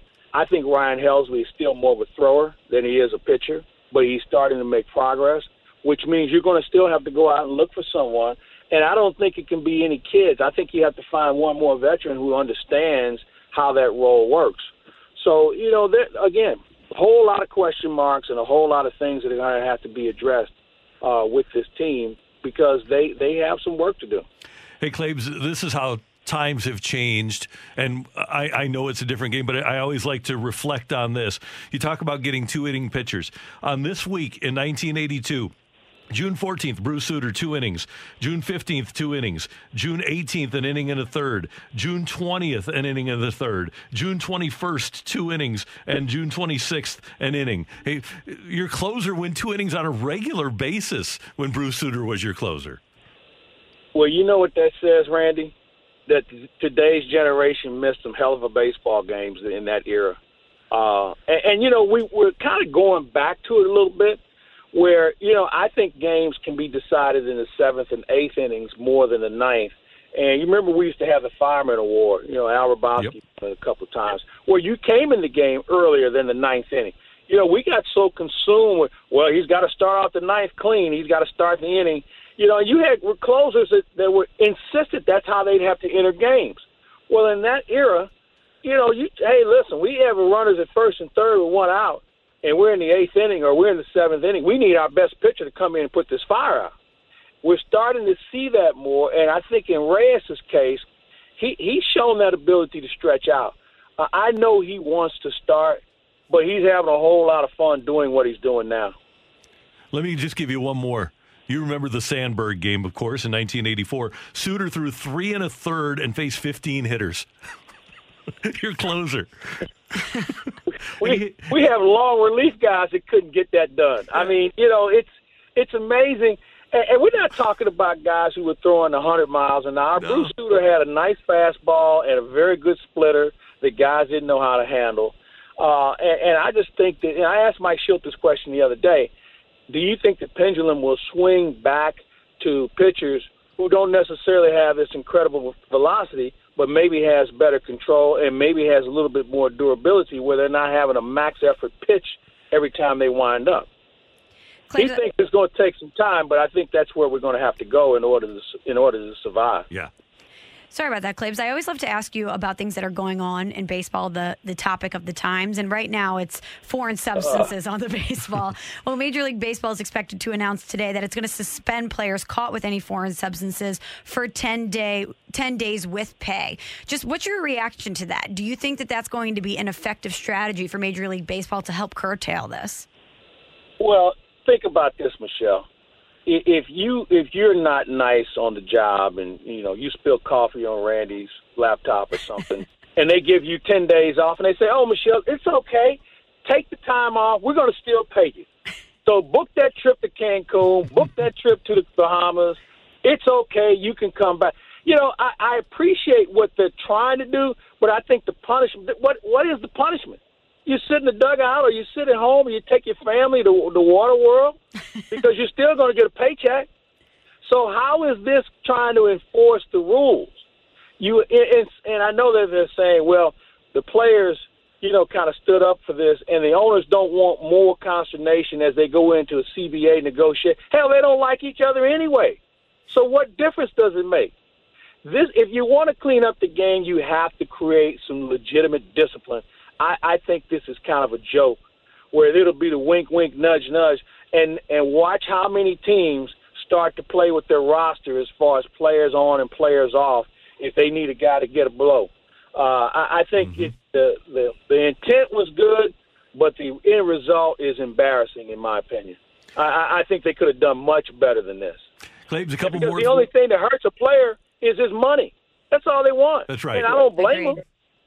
Yeah. You know, you can you can tell a guy to go stand in the corner and write on the blackboard, "I will not throw foreign substance," ten thousand times, and he says, "Okay, you're still going to pay me, right?" "Yep." "All right, well, here we go. Do you have enough chalk?" So I mean, it's one of those things where it's kind of a wink, wink, nudge, nudge, and you're trying to say, "Yeah, we just showed them that we mean business." It's it's it's unfortunate, to say the least. Claims a couple more things. Number one, do you think that Tyler O'Neill should be in the home run derby in Denver? No, I don't want to see him get hurt. And, and I don't want O'Neill having an oblique because he, he tried to crush a ball. Uh, and I'm being selfish here because we, we've seen him get hurt a couple of times this year. And how many guys have we seen participate in that thing, Randy, just fizzle out the second portion oh, of the season? Scott Rowland? I want Tyler O'Neill. Yeah, I want Tyler O'Neill on a couch somewhere or in the weight room or whatever he likes to do in his spare time. I don't want him anywhere near a home run derby. I'd love to see him in the All-Star game, but I don't. I don't. He doesn't need to prove anything to me on how far he can hit baseball.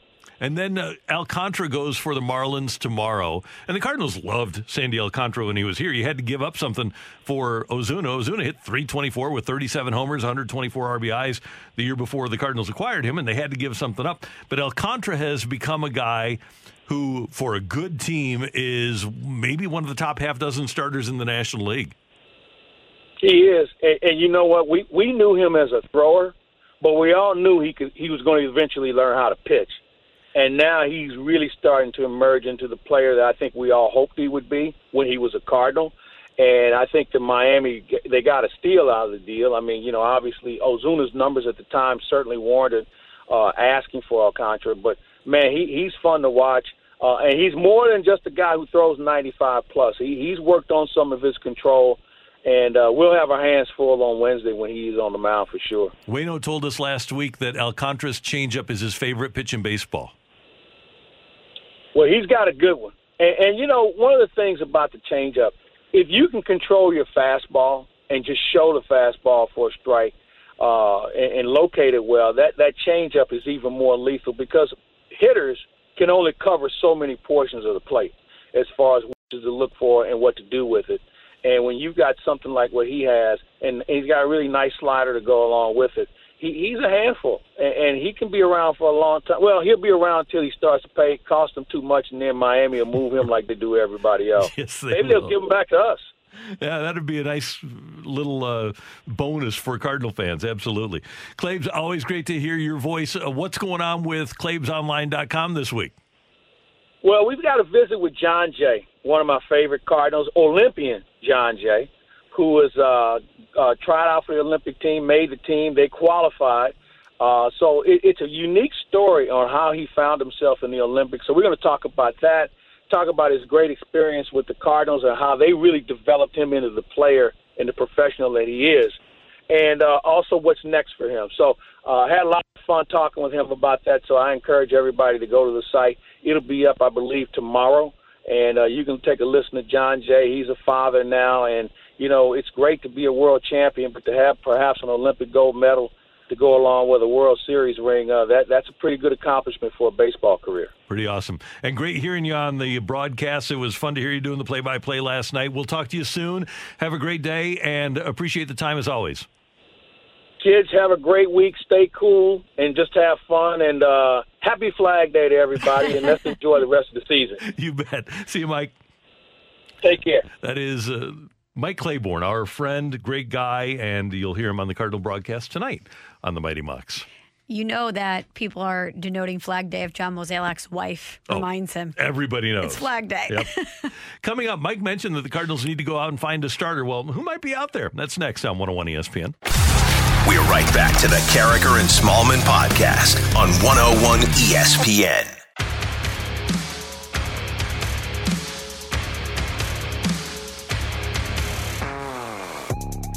It's nine oh five in Saint Louis. Your time check brought to you by Clarkson Jewelers, an officially licensed Rolex jeweler. Michelle Smallman, Randy Carriker, and Mike Claiborne mentioned in our last segment that he'd like to see the Cardinals go out and get a mid-level starter. Michelle, yesterday, M L B dot com had a list of ten starters possibly on the market, and if they could be fits for a contender. Obviously, number one on the list is Max Scherzer, who tweaked a groin on Friday night against the Giants, left after twelve pitches. He felt discomfort in the groin yesterday in a bullpen, says he won't make his starts tomorrow. And in addition to being thirty-six and having a groin injury, and we know how iffy groin injuries can be, but he's also implicated in the Stickum situation. So you really have to watch how effective he is, I believe, before you make a deal for him. You have to watch what he does over the next month. You do, absolutely, especially because we haven't really heard him come out and talk about this in the manner in which we heard Adam Wainwright come out and say, I'm not using it anymore. So maybe he's not using it anymore. We don't know that yet. But is it wrong that even despite the S I article, despite the groin, despite the money, I'm still in no way scared of Max Scherzer or deterred from wanting the Cardinals to pursue him? Still throws hard this year, five and four with a two point two one. He strikes out a ton of hitters. He's won three Cy Young Awards. The only concern I would have is as you get older, injuries like that have a tendency to linger. That would be my only concern. But yes, if the Cardinals could get him, Max Scherzer would be my top choice. Definitely. Imagine having a, a healthy Jack Flaherty and a Max Scherzer if you go into postseason play. I also think you bring in a guy like that. It just changes the air of the clubhouse mm-hmm. in so many totally. ways. Not only are you telling this team, hey, we're going out there and we're making a move because we believe in you guys, but we believe we can win. And that amplifies a team in so many different ways. And obviously, from a fan perspective and from a media perspective, we would love having the native Saint Louis and the Mizzou guy back in town. But I just think he would be such an incredible addition to the Cardinals. Number two on the list is another Mizzou product, Kyle Gibson of the Rangers, who's having far and away his best season. He's got a two point one three earned run average. He's got fifty-eight strikeouts and twelve starts. He's thirty-three years old. And the only concern I have about him is, is what we have seen in the first half from him, the first third of the season. Mm-hmm. Is that a mirage? Because he's never pitched close to what he's doing right now. And if you want a middle-of-the-rotation guy, his one sixty-two game averages, Michelle, four point four three earned run average. He's essentially a five hundred pitcher. He does give you innings, though. Over one sixty-two games, on average, he gives you one ninety-four innings. So that's one thing that the Cardinals are looking for. Yeah, they certainly need innings, but I'm with you. With Gibson, I just wonder if it's fool's gold, because he certainly had a difficult twenty twenty, but I also don't know with which players to throw twenty twenty out. It was such a weird season for so many different people that I don't know which one's more close to reality for him. Now let's look at some of the others. Number three on the list is Germán Marquez. I know the Rockies don't have a general manager at the moment, but their owner is not going to allow another trade with the Cardinals after no. what happened last time. The the Reds are not, not, and the Reds right now, by the way, are ahead of the Cardinals in the division. They aren't trading Sonny Gray to the Cardinals. The Orioles have said they they want to keep John Means. They think they're closer than a lot of people uh, believe they are, even though he did have a no-hitter earlier. He's four and two with a two point two eight, and right now is on the I L with a left shoulder strain, which would be a red flag for me, uh, for any young any pitcher who has a shoulder injury. Danny Duffy is le- dealing with a left forearm flexor strain, apparently about to come off the D L, the I L. But again, the left forearm flexor strain. Not, Michael has had a right forearm flexor strain, exactly, and, and we have what we have. He hasn't made a start since May twelfth. Right. Matthew Boyd of the Tigers, the left-hander, he's been iffy. He's three and six with a three point four four. He's thirty years old now. He's been a really sought-after guy for several years. He might be a good fit for the Cardinals. My concern would be, is his control good enough to turn around what the Cardinals are dealing with in terms of walks? He's under contractual control through twenty twenty-two as well. Right, which is something the Cardinals look for, is control. Michael Pineda from the Twins, we know what he has been with the Yankees. He's apparently back from his big injuries that caused him to miss a couple of years, but he does have right elbow inflammation right now. He's on the ten-day I L. Pineda and Barrios from the Twins, both logical guys for the Cardinals to pursue. Madison Bumgarner, not logical for the Cardinals to pursue, has a huge contract left. And Tyler Anderson, go ahead. I was just going to say, if the money wasn't there, though, even though he's been dealing with shoulder inflammation, if the money was out, I would be intrigued by him. Big game guy, mm-hmm. definitely. And Tyler Anderson of the Pirates, who's got a four and a half E R A, thirty-one years old, sixty-one strikeouts in twelve starts. I don't know that he's the middle of the rotation guy. I think he's a back of the rotation guy. The other player that wasn't listed here, the other pitcher, is Brad Keller, the youngster for the Royals, and they have a lot of young pitching on the way. And with their pitching depth, Keller might be the guy that can fill some innings for you and be a middle of the rotation guy. I just wonder about the position that the Cardinals are in, because pitching is always at a premium, but this season more than ever, mm-hmm. with so many injuries. And I just wonder, A, if there's a guy that is the right fit with what they're looking for, and B, if they can compete out there on the market. That's the thing, because there are so many desperate teams with a lot better prospects, young prospects, than the Cardinals have, because the Cardinals have traded a dozen guys for Ozuna, Goldschmidt, and Arenado over the last four years. They've traded a dozen prospects who all have made it to the major leagues. So you don't have as many as teams that haven't gone out and tried to get those star players of the last few years. Yeah, they're in a precarious position. That's Michelle. I'm Randy, and that is today's big thing here on one oh one E S P N. Coming up, Eli Drinkwitz killing it on the recruiting trail for Mizzou. Dave Matter of S T L Today and the Post-Dispatch will talk about it next with us on one oh one E S P N. We're right back to the Carriker and Smallman podcast on one oh one E S P N.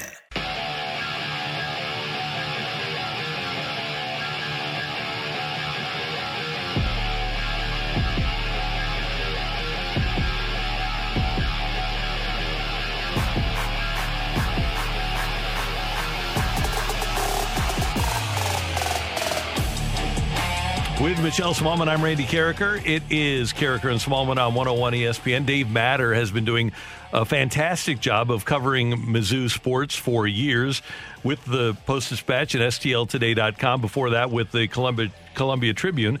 And so he's seen a lot from Mizzou football over the years. And Dave is with us now on the Brown and Crouppen Celebrity Line on one oh one E S P N. Dave, it's always good to talk to you. How you doing?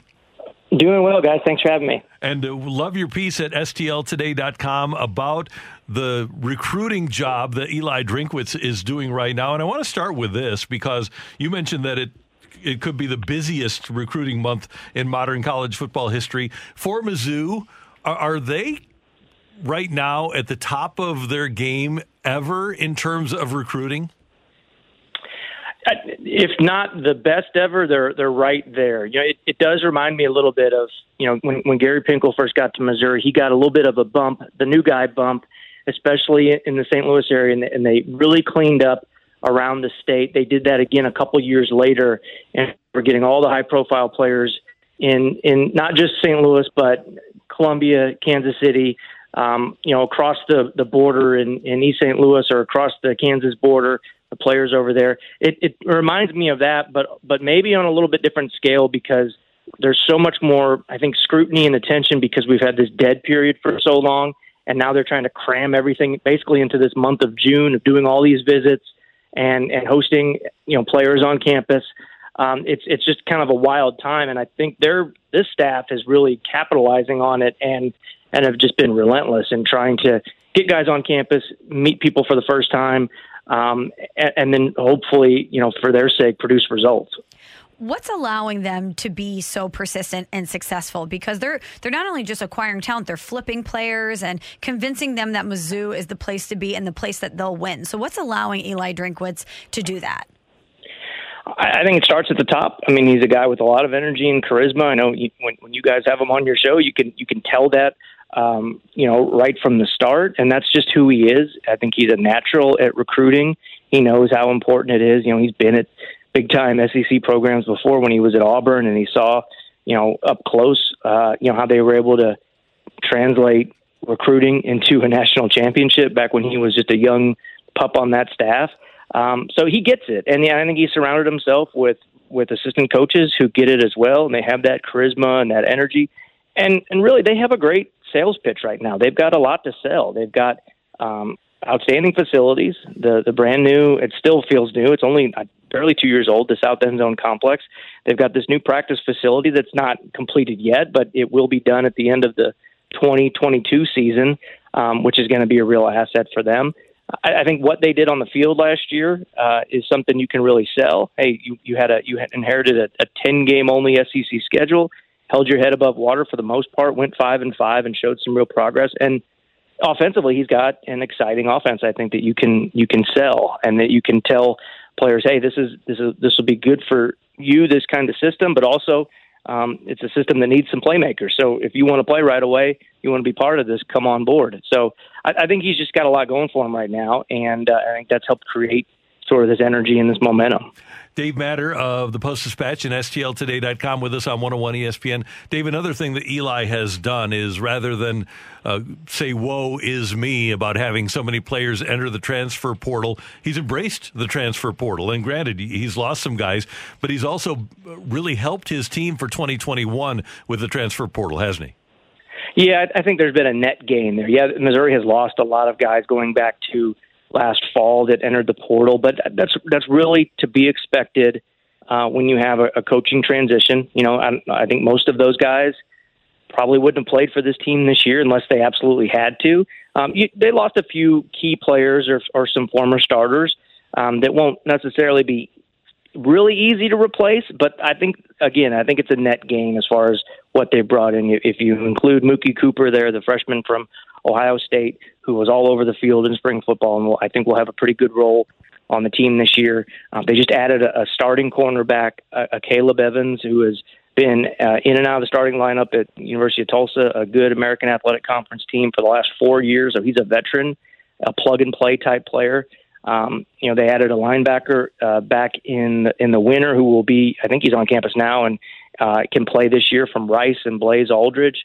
So they're they're they're really addressing their needs via the transfer portal, finding guys that they can bring on campus and plug in right away. And that's what the smart teams, that's how they're approaching the portal. Um, they, they, like you said, you're going to lose players. It's inevitable. Everybody is going to, because the, the easy access players have to leave.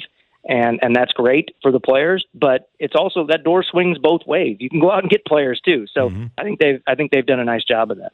So I'm sure, Dave, a lot of Mizzou fans listening to this are going to ask themselves, okay, but what about success on the field? When is this going to translate into Mizzou being the program that we want them to be? Obviously, last year, Eli Drinkwitz exceeding expectations. He's hot on the recruiting trail right now. But what are real realistic expectations for this Mizzou program this season? Yeah, that's a great question, because you can talk about all the good stuff and the momentum and all that in the off season, but once you kick off, then it's time to win some games. And, you know, I, I don't think people will be thrilled with another just five hundred record, especially because now you throw in non-conference games, and it's going to be a more realistic uh, type schedule for for the regular season. But that said, I think it's a I think it's about as favorable of a S E C schedule as you can have. Um, you know, the non-conference, you've got one test out at Boston College. Uh, you got a, a week two big test at Kentucky. Um, but other than that, I, I think it is pretty manageable. I think Missouri is will be the, pick third in the S E C East behind Florida and or, or Georgia and Florida. Um, but from there, I, I really think you've got a lot of winnable games. Now, maybe some toss-up games. Missouri won a lot of close games last year. I think sometimes people forget that. Um, and, and those games could have swung either way on one or two plays. Um, but I, I think a full year, a full off season with his offense, able to put things in with a new defensive staff, a new defensive system, I, I think they can be super competitive this year. I, I don't think there's any reason to expect this team can't win eight games, maybe nine, um, starting to close that gap on the on the other best teams in this division and, and playing a nice bowl game. Dave, nine and a half years ago, Gary Pinkel and his staff were able to convince Dorial Green-Beckham to come to Mizzou. He was the number one receiver in the country, and instead of going to Arkansas, he decided that he was going to go to Mizzou. Now, Mizzou is on this side of the state, once again, the number one receiver in the country as rated by rivals. Luther Burden has already committed to Oklahoma. What are Mizzou's chances of being able to flip him? I, I think they've got a shot. Now, there's going to be really strong, fierce competition. You know, Luther has already set up other visits around the country. He, yes, he is committed to Oklahoma, um, but you know he's still looking other places. He was at Missouri a couple of weeks ago. He's going to be back later this month. He was just at Ole Miss. You know, he's going to go see Alabama. He's going to go see Georgia. Uh, I believe he's going to see uh, Indiana. He's going to see Florida.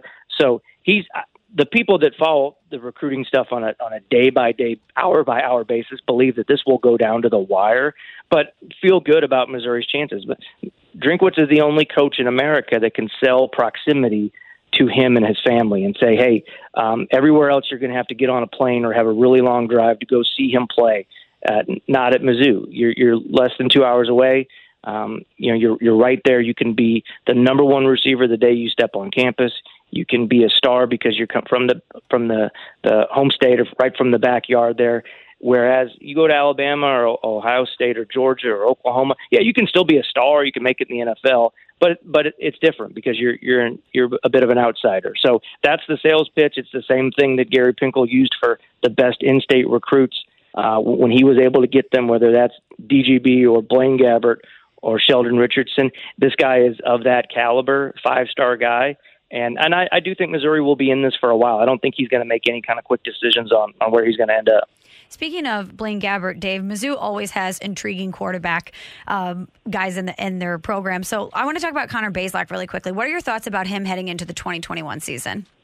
I, I really like what he did last year. Uh, now, his numbers were, were good in some areas, really high completion percentage, had a couple big yard games, didn't throw many touchdowns. I, I think that was more a reflection of the offense. Um, Eli has said it numerous times this offseason. He was more conservative. He wanted to control the clock, um, you know, lean on the veteran running back like Larry Roundtree. Didn't feel really great putting the ball in the air a lot of times. Some of that was they just didn't have great receivers. They didn't have elite guys. Um, but I, I think this year they'll open it up a little bit more, and I think he's he's perfectly suited for this role because he's he's so poised. He's smart. The blood pressure doesn't get too high. Um, you know, I, I, I just think he has got a lot of really good traits. Everybody wants to get excited for the future. You've got Tyler Macon on the roster from East Saint Louis. They've got a commitment from four-star quarterback from Georgia, Sam Horn. But I, I don't think Connor Bazelak is going anywhere anytime soon. I mean, he he's still eligibility-wise is just a redshirt freshman this fall um, because of the, the the the extra year that everybody got. So I, I think he's got a ton of potential. I think he can be one of the better quarterbacks in the S E C. And I, I just really like his demeanor. I mean, the guy doesn't you, – you wouldn't know, you know, the old cliche, but you wouldn't know if you're winning by three touchdowns or you're down by three just when you watch him play. And he, he gets it. For a young guy, I, I think he's got a lot of those qualities you look for. Dave, Eli got mad at me when I said, you know, he could be the guy, the quarterback that every year comes out of nowhere that the N F L falls in love with. You could have a freshman go to the N F L. And Eli said, don't you put that evil on us. uh, th- but that's just the way he is. But it, it's a weird situation to have a third-year freshman. Uh, it, uh, totally unprecedented situation, I would guess. It is, because you got a combination of rules. They passed that rule a couple years ago where if you – If you play four games or less, that year doesn't count. Well, he played, I think, two games his true freshman year. So he comes back the next year and he's still a freshman. And then, obviously, with the extra year, you know, even though he played every game last year, um, started nine of them or eight of them, you know, it, it didn't count. So he's he's a junior in college-wise. He may be, you know, I think he's twenty years old. Um, you know, he's been around for the program, the Eli program, as long as anybody. Uh, and he actually knows him probably – probably has known him more longer than anybody on the team, because Drinkwitz recruited him to N C State when he was, uh, you know, when he when he was the offensive coordinator there. So, again, I think he's got a lot going for him. I I, I think he's got a chance to be have a really good, um, you know, third year in the program. Dave Matter, always good to hear your voice. Thanks so much for the great information and the great work you do at the Post Dispatch and S T L today dot com. We'll talk again soon. Okay, thanks, guys. Thank you. Dave Matter with us on one oh one E S P N. Coming up, Stephanie Apstein wrote the Sports Illustrated article yesterday about Bubba Harkins, got access to him. She joins us next with Carriker and Smallman on one oh one E S P N. We're right back to the Carriker and Smallman podcast on one oh one E S P N.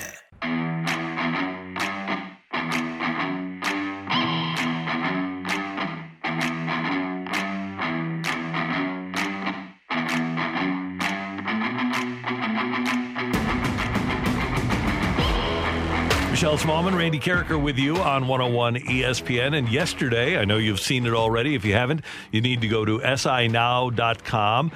Stephanie Apstein and Alex Pruitt at S I had a revealing piece about the sticky substances used on baseballs. And they got Bubba Harkins, the former Angels employee, who mixed his special sauce to talk. And Stephanie is with us now on the Brown and Crouppen Celebrity Line on one oh one E S P N. Stephanie with Michelle Smallman. This is Randy Carriker. Good morning, and thanks for taking some time.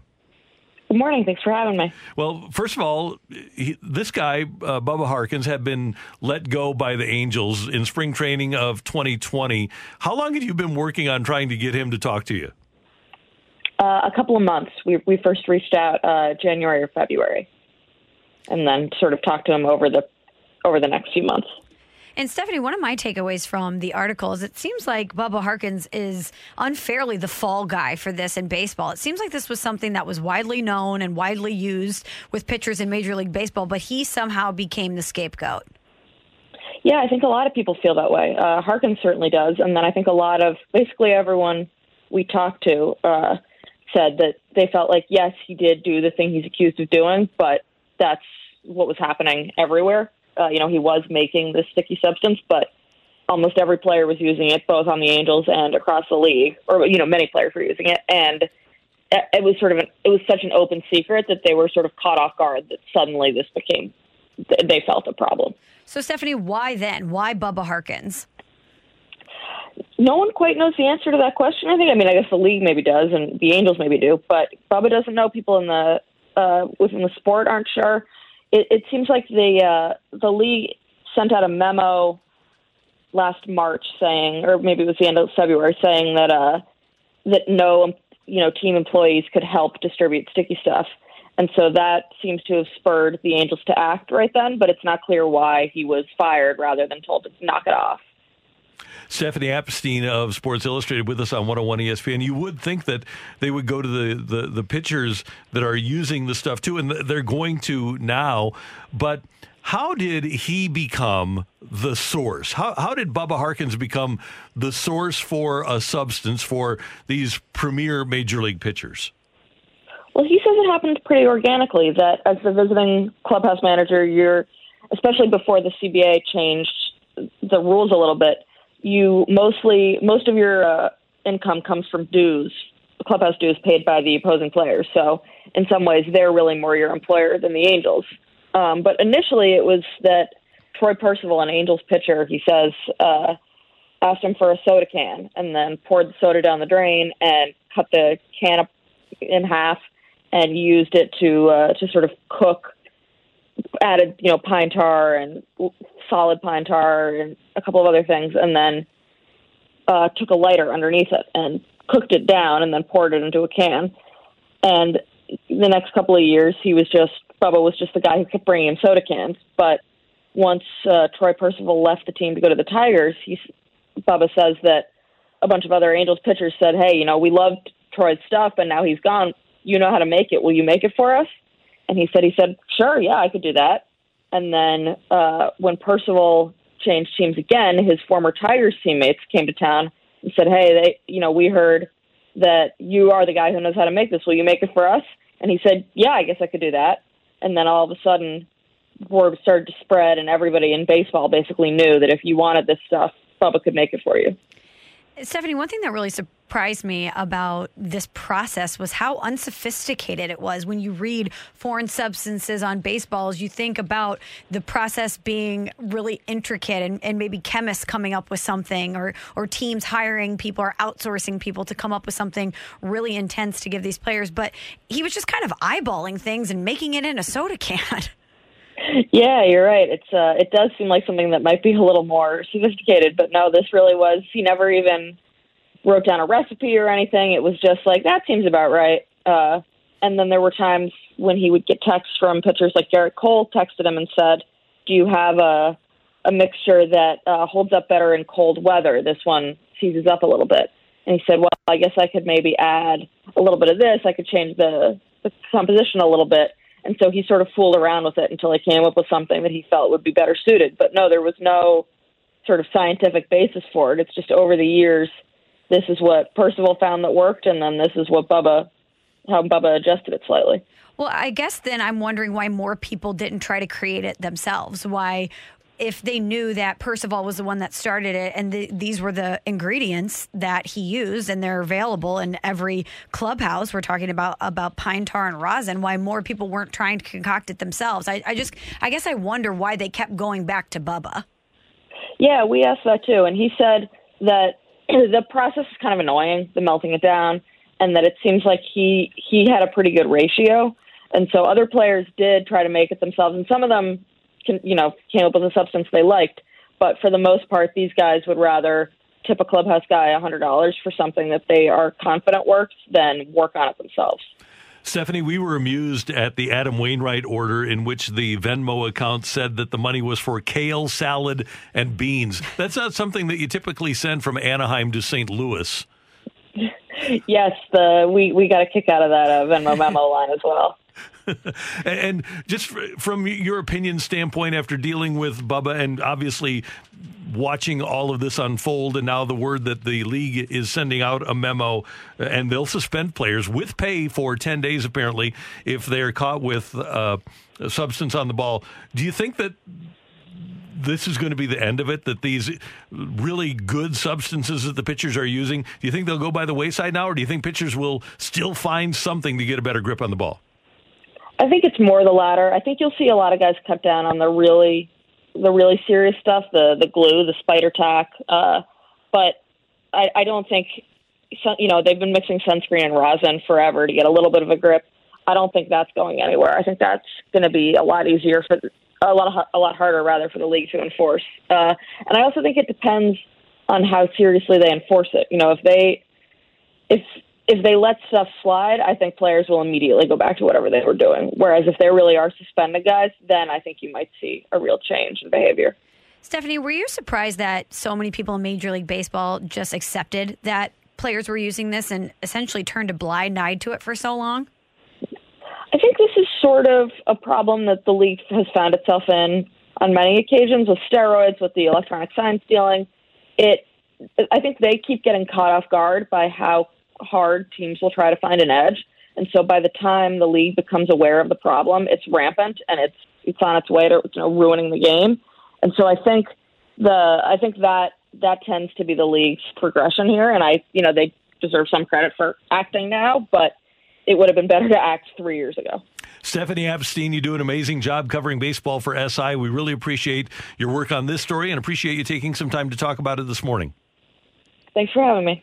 You bet. That is Stephanie Epstein of Sports Illustrated with us on one oh one E S P N. That's why earlier in the show I gave you the Tioli of we're going to see a player suspended within a week for this, because I do think if baseball really wants to frighten players into not using that, especially if they're if you're, you're going to get paid, nobody wants to be the first person. Nobody wants the embarrassment of being the first person. So I think baseball might come out and and do something soon, maybe suspend somebody within a week or two and frighten some other people, because you're going to remember the first couple guys that get popped for but this. It, it seems like Cole and Bauer have already stopped. I wonder who isn't going to pay pay attention to what's going on in baseball and actually apply this stuff and use it and get tossed from a game. There's, like you said, there's got to be somebody that's stupid, because Manny Ramirez exists, right? So there is somebody that stupid to use that performance enhancer and think they aren't going to get caught. And it's all about motivating factor. Some guys already have massive contracts, others do not. So maybe the risk of using it and not getting caught and continuing to have a better performance is worth it to someone. Hey, Michelle, how would you like to give away some Brad Paisley tickets? I was hoping you would ask, Randy. I would love to do that. Well, one oh one E S P N is your chance to win a free pair of lawn tickets for Brad Paisley Friday night, July thirtieth at Hollywood Casino Amphitheater with special guests Jimmy Allen and Cameron Marlowe. You know who's good buddies with Paisley? Who? Jeff Fisher. Oh. From the Nashville days. That tracks. Yeah. If you don't win this contest, then we're going to have a contest right now. Find a bonus chance to win free tickets for Brad Paisley right now at one oh one E S P N dot com and on your one oh one mobile app. How do you think we should give these away? Well, let's reward someone who's listened a lot during the show. Good idea. So maybe we hearken back to something that we did in the eight o'clock or seven o'clock hour? eight o'clock hour. Good. Okay, well, a highlight of the eight o'clock hour to me was, of course, talking to Mike Claiborne. Claibs is the best. He's the best. Always look forward to our conversations with Claibs. So there's got to be something that we talked about with him that could be the word to win. I think I have it. Okay. He judges a team based on what holiday? When he makes his decisions about a team, what holiday does Claibs refer to? And a hint, it was recent. Text in six five seven eight zero. And if you are texter number thirteen, texter number thirteen with that word, then you will win the free tickets to see Brad Paisley July thirtieth at Riverport or Hollywood Casino Amphitheater. Be the Dan Marino texter six five seven eight zero right now. That's right.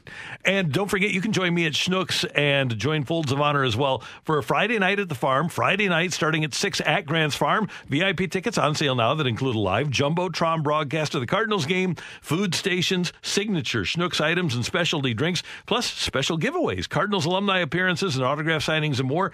V I P tickets are twenty-five bucks a person, with the full amount being donated to a great cause. Folds of Honor.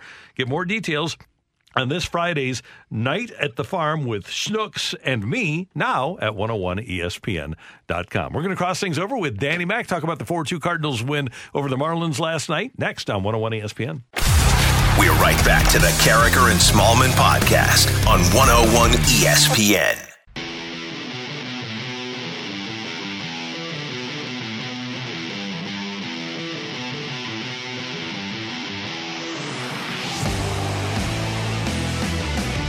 Many, many of you know that Mike Claiborne's milepost for judging a baseball team is Flag Day. But the thirteenth per- person to text in was Mike from Saint Louis. So Mike is on his way. Not to Mike see- Claiborne. No, a different Mike. Okay. Mike have from- we confirmed that? No, we have not. But I'm assuming that this is the case. Friday night, July thirtieth, Mike from Saint Louis is on his way to see Brad Paisley at the Hollywood Casino Amphitheater. So congratulations to Mike, and thank to, thanks to all of you for listening and texting in. Thank you to Mike, and have a great time. Danny Mac is here. Cardinals win last night four two over the Marlins, and he's getting ready for the Dan McLaughlin Show, which is going to feature B K. Is B K back today? I don't know. Oh. I'm not sure. I didn't know that he wasn't here yesterday until we uh, began the show, and I said, good morning, B K, and I got no response. That there was happens. An empty chair over yeah. there. But we just kept talking. It was great. We had a great show. It was yeah. all it was all good, Randy. Michelle, nice to see you back. Thank you, Dan, for filling in for me. Sure. Uh, it had to be a fun surprise for you to know whether you're going to have a co-host or not. I well, I didn't. It's really my fault. I didn't check the schedule. The schedule was out, and it did say that B K was not going to be yeah. there. I just didn't realize it. It's a self-inflicted surprise. It was. But it was my fault. Mike Ryder sent out the schedule, and I just didn't read it, so it was on me. You got a lot going on, John. I, I, I don't blame you. It was my fault. Yep. Sorry, Mike. So, one thing that uh, we see on a regular basis in baseball is multiple players missing home plate. Yeah, that, that was a first. That one was a first. I had never seen that in a baseball game. I've seen guys miss home plate. It happens, but not twice in one game. It was amazing. Yeah, and I took a guess on the first replay or the first challenge, which was they would be challenging that Yadi was blocking the lane to the plate, and then they would challenge whether or not he was out or safe. And I got that one right, and then I thought maybe the second time they're doing the same thing. And the second time, it was just whether he was out or safe. It's such a, a gray area to me on whether or not you're blocking the plate. So especially from a throw from right field. And if the throw takes you into the line, you can kind of block the plate mm-hmm. because the throw is a baseball play and it takes you into the runner. Um, but you can't just like throw your leg down to be blocking the plate. You can't just do that. So they ruled that Yadi wasn't blocking the plate, and then he never touched home plate. And then the next time, Dylan Carlson never touched home plate. So it was just odd. It was one of those things that you you never, ever see. I thought the plate was blocked for Carlson, but I also thought that he dragged his toe, uh, and you didn't see it. it. It wasn't obvious, so you really couldn't overturn it because he was called out. But I thought he dragged his toe across the top of the plate. I did not. I didn't think he did, and I thought he should have, sl- you know what, just slide. Yeah, right. Why not just slide and take that completely out of the uh, equation? But to the greater point of, well, first of all, just make it easy. Just slide. Yeah. Then you don't have to worry about it, right? But um, I didn't. I. But again, it, it was so, in that call, if you're in New York, I can't overturn it because I, I I don't know if he touched it or grazed it, and hey, you might be right, a, I might be right, who knows? I've got a biased eye, clearly. You have a no, biased eye, No, but you, you might be right. Yeah. I don't know. I, so I None of us do. I mean, who knows on that kind and of play? He didn't argue via no, he voice didn't. vociferously. And it was just so weird. And then I, he did dive back to try to mm-hmm. get to the plate, too. But then he's probably thinking, well, did I touch it? Right. And he was so originally I called safe. Back? I don't know if he heard safe, but he was called safe. And then called out. So here's what I, I wanted to ask the question, and maybe you guys would know this. So when he was initially called safe, I thought, well, that's your call. And now you're going to call him out? So maybe there's an umpire out there that can help me with this, because I'm kind of a rules guru. I try to really understand this stuff to where when you're called safe, then that's the ruling. He's safe at the plate on that kind of play. Mm-hmm. But then he's called out. So... You, you understand what yeah. I'm saying? So mm-hmm. I thought, like, okay, he's safe, and now you're. So that's the ruling on the field. Then, it, and then all of a sudden, he called him out. That's you, the thing. If if he doesn't get back and try to go to the plate, exactly. So he now he just to walks dugout, to the dugout.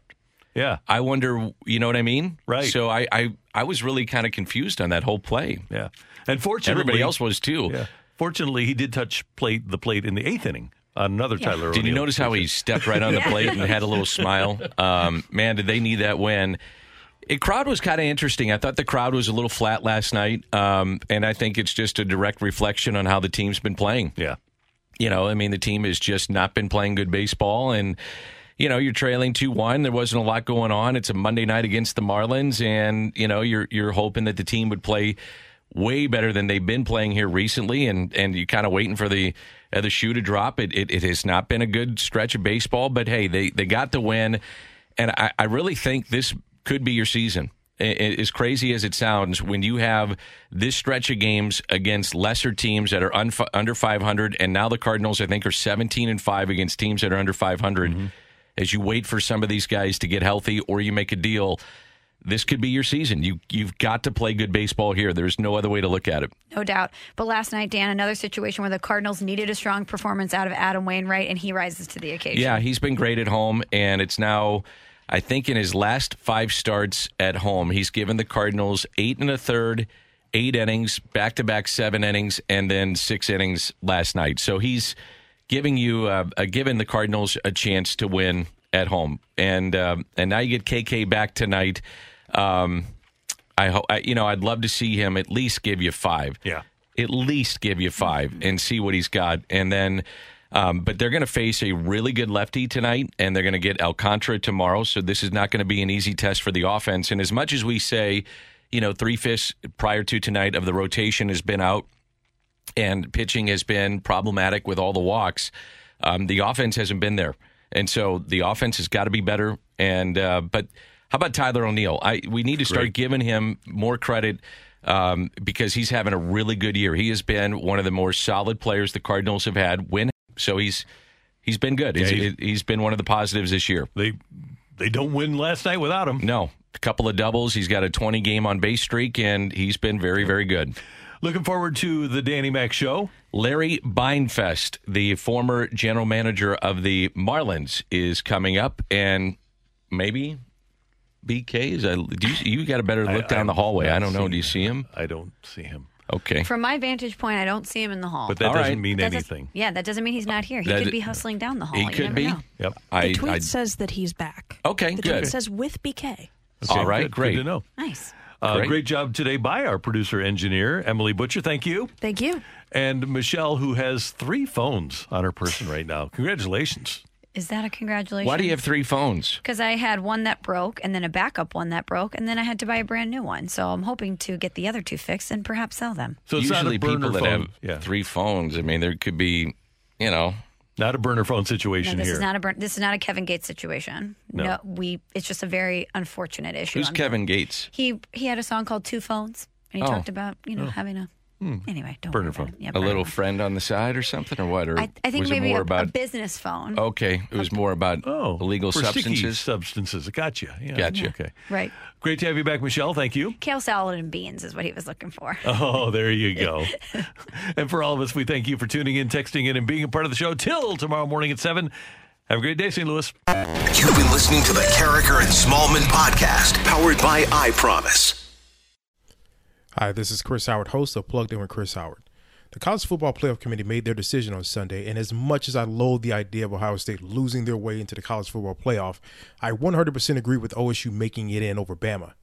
Nick Saban citing some hypothetical point spreads to prove his point that the Tide deserve a spot in the College Football Playoffs holds little substance when you consider Bama's best win is over Texas. No, the committee got it right. T C U had a great season with far more ranked wins than Bama and didn't deserve to lose their spot after playing a surging Kansas State in a championship game. And Ohio State, while not playing some of their best ball later in the season, was still twelve and oh until they came face-to-face with my Wolverines. While the college football playoff system isn't nowhere near as good as it could be, it's better than what we had. And in a few years, it will be better for all of college football. Hi, this is Chris Howard, host of Plugged In with Chris Howard. Get the latest odds and trends for every professional and amateur league out there. From football to basketball to soccer and esports, we've got it all at bet online dot net. And if you love sports podcasts, you can find those at BetOnline as well. And don't forget BetOnline for the N H L, M M A, boxing, and golf. Head to the website today or use your mobile device to learn more. BetOnline, where the game starts. It's a well-known fact that good sleep leads to a happier life. Okay, maybe that's not a fact fact, but... don't you just feel amazing after a great night's sleep? Like the first night back in your own bed after traveling. It's time to demand more first night back kind of sleep. Stop tossing and turning and talk with your doctor about how you can seize the night and day. And visit seize the night and day dot com to learn more.